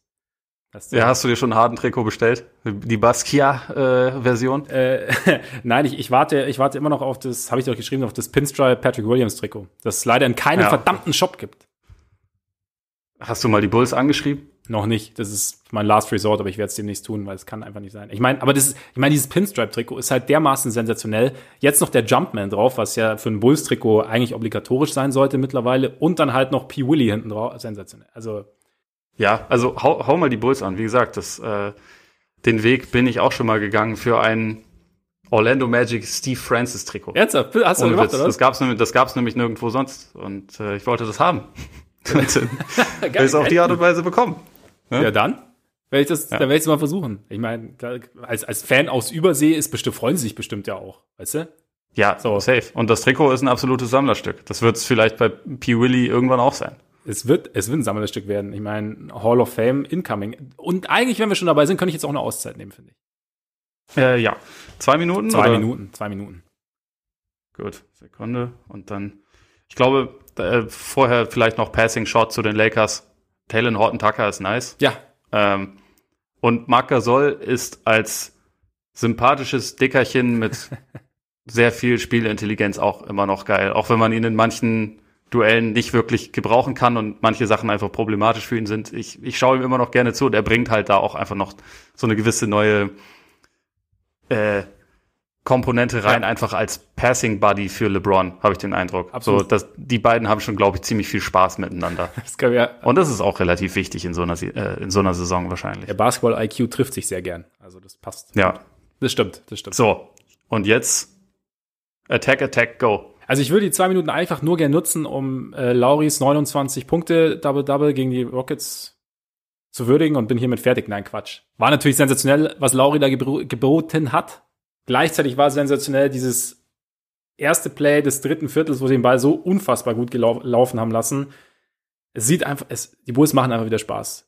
Es ist einfach, also es ist, man freu, ich freue mich wirklich wieder auf die Spiele. Was aber echt krass ist, ich habe heute eine, eine äh, Statistik gesehen. Zach Levine, momentan 27,4 Punkte bei einem True Shooting von 64 Prozent. Und die einzigen Spieler, die mindestens 25 Punkte und mindestens 60 Prozent True Shooting hatten, vergangene Saison und diese Saison sind James Harden, Damian Lillard, Janis, Anthony Davis, Devin Booker und Carl Anthony Towns tatsächlich. Also Zach Levine kommt langsam echt in so eine in so einer höheren Kategorie an, finde ich echt krass. Ich meine, mittlerweile, ich glaube, die Teams sind auch, also er weckt auch Interesse. Und trotzdem gegen die Mavs war es natürlich sensationell zu sehen, weil der Wurf da überhaupt nicht gefallen ist. Ich glaube, er hat ein Feed Goal gehabt, aber er hat, ist halt, das fand ich halt wirklich krass als Facilitator in Erscheinung getreten. Hat, glaube ich, zehn Assists gehabt am Ende und du hast wirklich gesehen, dass er aktiv die Mitspieler gesucht hat, dass er nichts forciert hat, normalerweise auch nicht so sein Ding. Aus dem Pick and Roll, Lauri ein paar Mal richtig gut bedient. Also es, die Bulls machen Spaß. Und jetzt wollte ich noch ganz kurz sagen, worüber vielleicht mal, was wir mal beobachten sollten. Hat uns äh, Paul neu geschrieben bei, bei Instagram, nämlich, also es war vor dem Rocket-Spiel, aber dass äh, die Bulls tatsächlich immer gut sind, wenn Lavin nicht übermäßig scored. Also waren irgendwie, wenn er bei Losses war er bei 32, 38, 45 und 35 und 18 Punkten. Äh, nee, Quatsch, genau. 32, 38, 45, 35 bei Win, bei Losses und 18 und 10 bei Wins. Das heißt, ist es besser, wenn Levine nicht scored? Ist eine Frage, der ich auf jeden Fall mal auf den Grund gehen werde und weil die ich mir genau anschauen werde. Und damit bin ich auch schon fertig. Sehr gut. Hast du wirklich viel reinbekommen, aber mich, mich freute vor allem das Wort gebroten. Ähm, das ist jetzt bei mir hängen geblieben. Ja, das habe ich äh, mal kurz mir zusammengebracken. Sehr gut. Ja. Und damit zu den Blazers. Wir haben es ja vorhin ja. schon gesagt. Sehr bitter. McCallum raus und Nurkic raus. Wahrscheinlich acht Wochen raus. Ist natürlich Nurkic schon wieder verletzt. Was macht man denn daraus jetzt als Blazers? Sie waren ja mal tief. Jetzt haben sie so ein bisschen eingebüßt. Und eigentlich, und es, und es lief ja vorher auch noch nicht optimal. Ja, also ich, das ist halt jetzt wieder so eine Situation, wo man denkt, die Blazers müssen irgendwie versuchen, den Kopf über Wasser zu halten, so wie sie das halt auch letzte Saison dann im Endeffekt irgendwie sich zusammenwursteln mussten. Äh, ich habe jetzt schon äh, so Spekulationen gesehen, dass sie jetzt versuchen, nochmal sich irgendwie per Trade irgendeinen Big zu holen. Also mhm. be beispielsweise die Cavs haben ja noch äh, hätten ja noch welche abzugeben, äh, zum Beispiel, ob man da irgendwie aktiv wird. Aber sie haben eigentlich jetzt auch nicht so viele äh, Verträge, die man gut abgeben ja. könnte, um dann so jemanden wie, also jemand wie Drummond wäre natürlich super für die, aber das ist äh, schwer, den da reinzuholen. Und so hast du halt jetzt erstmal einfach wieder einen sehr signifikanten Ausfall. Du hast einen Enes Kanter dann jetzt als, als Center-Option und sonst hast du nicht, also hast noch Harry Giles, der bisher nur sehr dosiert eingesetzt wird. Da wird die Rolle jetzt sicherlich ein kleines bisschen größer werden. Also ich finde ja Harry Giles auch interessant, deswegen denke ich, das sollte man auch ausprobieren. Aber man muss davon ausgehen, dass es jetzt halt einfach wieder ein bisschen schwieriger alles wird. Zumal, also du hast ja vorhin schon gesagt, in was für einer überragenden Form McCollum war. Ja. Ich finde, der war über die letzten Wochen einer der Spieler, bei dem es einfach am meisten Spaß gemacht hat, ihm zuzusehen, weil der so, also wir hatten neulich auch schon mal darüber geredet, ich weiß nicht mehr genau in welchem Zusammenhang, aber dass, dass McCollum einfach jemand ist, der in jeder Situation sich irgendwie wohlfühlt mit Ball in der Hand, irgendwie immer weiß, ja. wie er sich einen Wurf erarbeiten kann, da, äh, dabei immer total smooth aussieht und irgendwie halt einfach jeden Trick in seinem in his bag hat, sozusagen. Und er war halt einfach gerade in der mit Abstand besten Verfassung jemals. Also stand auch irgendwie bei 26,7 Punkten im Schnitt, 44,1 Prozent von der Dreierlinie bei elf Versuchen ja, pro Spiel. Also er hat, er hat mehr Dreier genommen als Lillard, was auch ungewöhnlich ist. Äh, dazu fünf Assists und hat einfach, also und wenn Lillard Turnover. auf der Bank saß. Sorry. Ja, ja, hast recht, hast recht, das ist auch massiv. Ähm, wenn Lillard auf der Bank saß, dann lief die Offense halt trotzdem, weil, weil McCollum so gut drauf war. Und das ist halt jetzt ein Punkt, der ganz, äh, also der deutlich schwieriger wird. Dadurch, dass, ich weiß nicht, Anthony Simons, äh, der hat zwar manchmal so Momente, wo man denkt, in dem schlummert ja was, aber er hat auch ziemlich viele Momente, in denen man einfach nur denkt, what the fuck? Also was, was hat er da jetzt gerade getan? Und auf den kommt jetzt halt einfach wieder eine ungleich größere Verantwortung zu. Auch, auch Rodney Hood, der nach einem Achillessehnenriss zunächst ja wirklich richtig schlecht aussah, muss man sagen. Der hat jetzt ein gutes Spiel gemacht äh, gegen, gegen die Spurs, wo er 21 Punkte macht und äh, wo bei den Blazers ansonsten, abgesehen von Lillard, so ziemlich gar nichts ging. Aber auf den kommt ja jetzt irgendwie eine ganz andere Last zu und letztendlich wird es so laufen wie über die letzten Jahre. Lillard wird halt ausrasten, wird enorm viel schultern und dann ist hoffentlich das Schiff noch einigermaßen auf Kurs, wenn halt die anderen wieder da sind. Also bei McCollum werden es ja, ich glaube, vier Wochen mindestens und dann wird er halt re-evaluated. Dann können wir mal gucken, wie lange das dann wirklich dauert. Bei Nurkic wird es noch länger dauern. Das heißt, die Defensive, die ohnehin schon richtig schlecht war, die wird einfach noch schlechter, weil man hat es auch gegen San Antonio schon gesehen. Wenn Kanter dein Starting Center ist, ja. ist, nicht, ist nicht gut. Der Aldridge ne? also, hat sich da schön austoben dürfen, ne? Am Anfang gleich. Das war relativ lustig. Äh, also weil die Spurs das halt auch so konsequent einfach erstmal wirklich in jedem Play gemacht ja. haben. Immer Pick and Pop, immer ein freier Midrange-Jumper. Er hat zwar nicht alle getroffen, aber es war schon sehr leicht. Und es gibt noch bessere Offensivteams als die Spurs. Und ich glaube, dass es, es wird halt einfach nervig. Also es ist, es ist irgendwie, es war so schon nicht ideal, weil halt die Blazers auch manchmal so ein bisschen mit dem Feuer gespielt haben, wenn sie halt von der Bank Mello und Kanter zum Beispiel gleichzeitig mhm. eingewechselt haben, die halt beide defensiv irgendwie sehr große Limitierungen mitbringen. Und jetzt der Kader ist dünner. Robert Covington ist offensiv richtig schlecht gestartet in, in die Saison, auch wenn er zumindest defensiv gut ist und so. Und irgendwie, irgendwie ist es einfach ein bisschen frustrierend. Bevor ich jetzt kurz meinen Senf auch noch dazu gebe, kurze Nachfrage, wer ist Rodney Hood? Rüdiger Motherfucking Nachbarschaft. Ah, ja, stimmt, stimmt. Jetzt, Kennst du noch äh, von damals? Ja, jetzt weiß ich wieder. Ich meine, ich, ich kenne ihn nur unter dem Namen. Ich kenne nur Rüdiger Nachbarschaft. Rodney Hood. Ähm, ja, okay. Ja. Auf jeden Fall. Nee, aber stimmt. Also Kanter, klar, gegen die Spurs, haben wir gerade schon gesagt. Und aber auch Derek Jones Jr., auch krass, kam er jetzt nie so als, als großer Schütze, kam er auch nicht jetzt nach, nach Portland, aber die Quoten sind auch nochmal deutlich runtergegangen. Also ich habe es gerade vorhin auch nochmal geschaut, irgendwie in Miami zumindest 52,7 aus dem Feld getroffen, jetzt 43,9, dann 25,7 Dreier, und was halt bitter ist, also auch nochmal, um den, den Bogen zu Janis zu spannen, nur 55,6 Freiwürfe. Und da ist jetzt gegen die, ähm, gegen die Spurs ja auch so ein, paar Aktionen, wo er halt dann Fast Break und dann hältst du ihn halt mal fest und dann setzt er halt mindestens einen Freiwurf irgendwie auf den Ring. Und das ist natürlich, ist natürlich schwierig. Und jetzt durch die Ausfälle umso mehr, zumal man ja auch bei, ich habe es am Anfang schon ganz kurz gesagt, bei Nurkic war ja auch so das Thema, dass er sich so in Form spielen wollte, ne? Und dass er halt sich in Form spielen musste irgendwo. Und das ist jetzt halt wieder unterbrochen. Lillard bin ich jetzt halt mal gespannt. Also ich habe ja große Erwartungen in ihn gesetzt für die Saison. War ja auch mein MVP-Tipp am Anfang.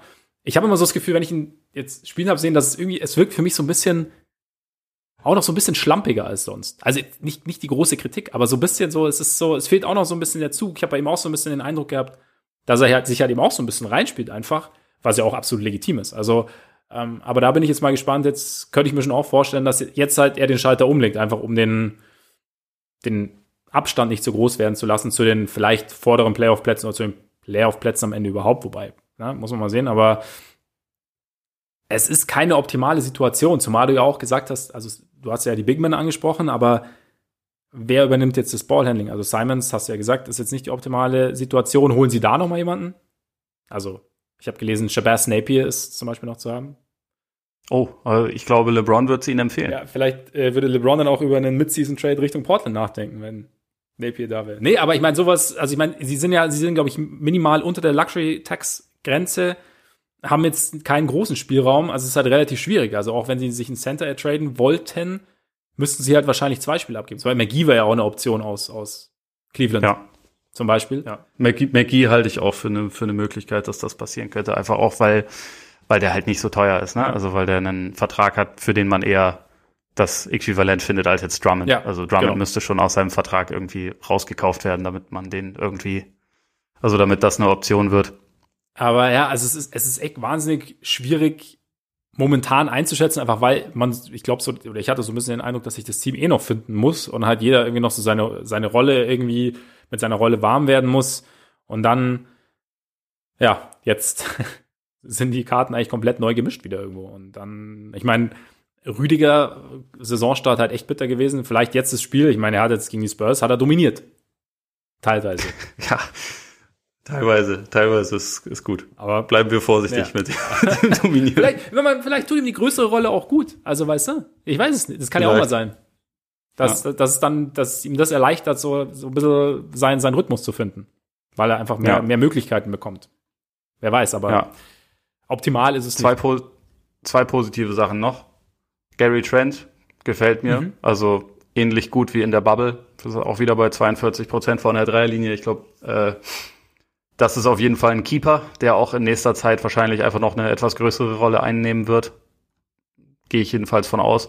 Und dann noch einigermaßen positiv, wobei das natürlich jetzt auch äh, so ein bisschen knifflig ist, aber der Schedule, den sie jetzt den Rest des Monats haben, ist eigentlich überwiegend relativ easy. Also es ist zumindest, wenn man bedenkt, dass sie halt Lillard haben, dann könnten sie sich da schon einigermaßen noch äh, rausfischen. Ich, mhm. ich lese mal kurz vor. Also zweimal Memphis, gut, über die reden wir jetzt gleich. Ähm, dann versus New York versus OKC, dann at Houston, die sich auch erst finden müssen. Und dann die Buletten. Also das sind, es sind zumindest, sage ich mal, Spiele, die man nicht verlieren muss. Man kann sie verlieren, aber man muss sie nicht verlieren. Und vielleicht ist das, um sich in dieser schwierigen Situation jetzt irgendwie wieder ein kleines bisschen zu berappeln und zu finden, okay. Also dass jetzt nicht gerade die nächsten fünf Spiele zweimal Lakers, zweimal Bucks und ja. einmal Netz sind oder so. Nee, klar, auf jeden Fall. Gut, ich meine, die Bulls sind ähnliche Kategorie. Von daher ist das natürlich. natürlich zum Abschluss ein bisschen bitter. Aber vielleicht haben sie sich bis dahin ja auch so ein bisschen in Rausch gespielt, dass es, dass es dann zumindest, dass da Möglichkeiten gibt, dann auch. Wahrscheinlich ja. in Chicago spielen sie dann wahrscheinlich, oder? Weil das erste Spiel war in Portland.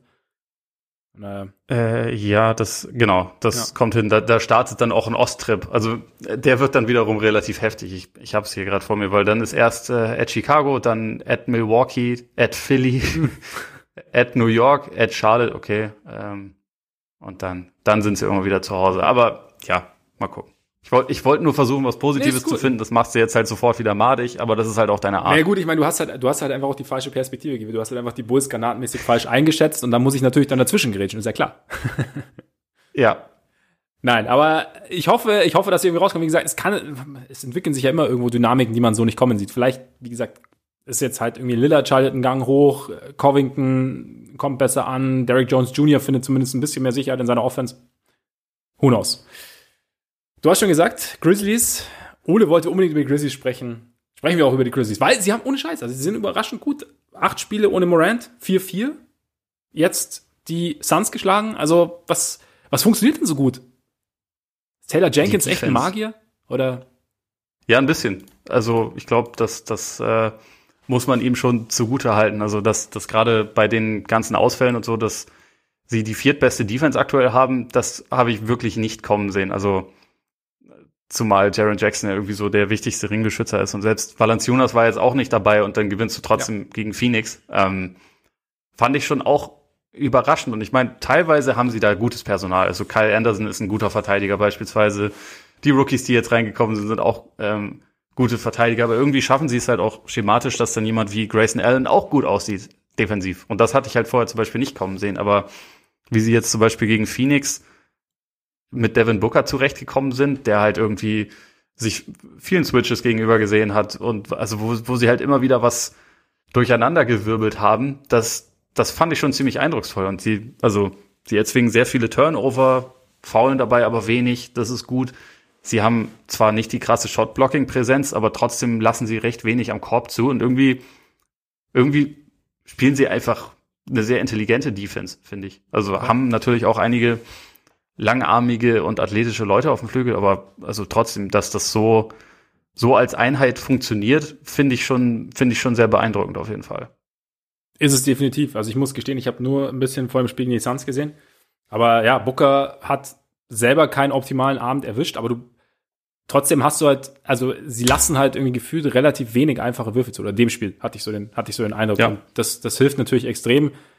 Trotzdem war ich war natürlich, ich war schon überrascht, wenn ich da gesehen, okay, vorne, also es ist halt so, es gibt jetzt nicht so diesen klaren Scorer quasi. Also weißt du, wo du sagst, okay, da kannst du dich drauf verlassen, dass der jetzt so, also 20 Punkte oder so auflegt. Also das finde ich, finde ich dann schon krass, wie, wie sie es dann trotzdem als Team schaffen, dann am Ende irgendwie ihre Punkte drauf zu bekommen. Mal der, mal der, also mal Brooks, dann irgendwie ein bisschen Tyus Jones, wenn es mal gerade nicht läuft. Gut, Morant ist natürlich auch noch nicht wieder drin, aber dann hat er am Ende dann halt den wichtigen Korbleger drin gehabt.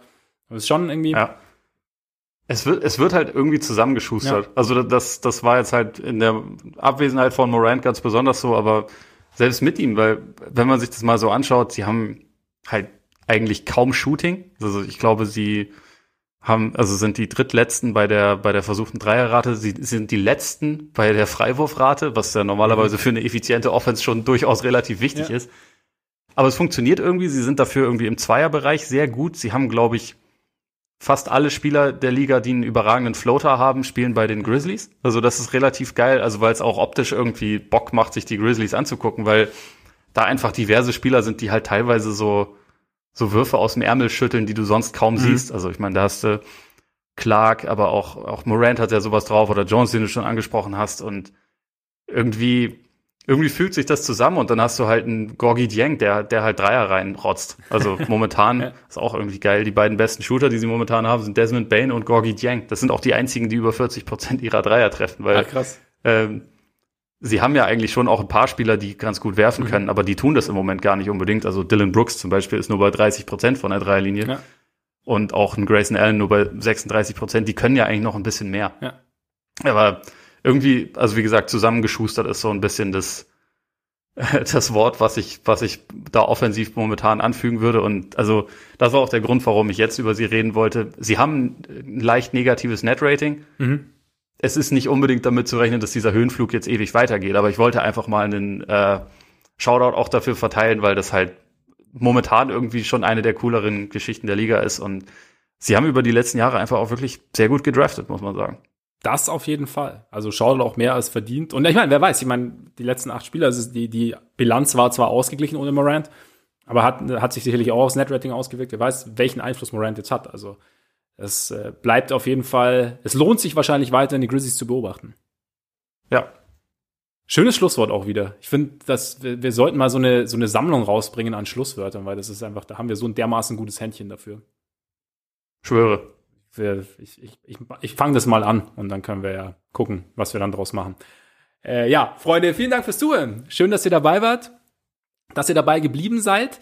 Jetzt bleibt mir natürlich noch zu sagen, dass ihr, sofern ihr eines der, oder vielleicht zum ersten Mal dabei seid, uns natürlich sehr gern abonnieren könnt, wenn ihr das möchtet, sowohl auf Spotify als auch bei Apple Podcasts, wo wir uns sehr über eine Rezension freuen. Bei dieser sind wir auch zu finden. Folgen könnt ihr uns bei Instagram, bei Twitter, Facebook natürlich. Und ihr könnt euch könnt uns über alle Plattformen sehr, sehr gern anschreiben. Ihr könnt auch sehr gern bei Patreon vorbeischauen. Wie gesagt, Mailbag, zweite, zweiter Teil morgen am Donnerstag. Ja, und jetzt würde ich sagen, Genießt euren Tag, euren Abend, euren Morgen. Vielen Dank für die Aufmerksamkeit und bis bald hoffentlich. Reingehauen. Reingehauen.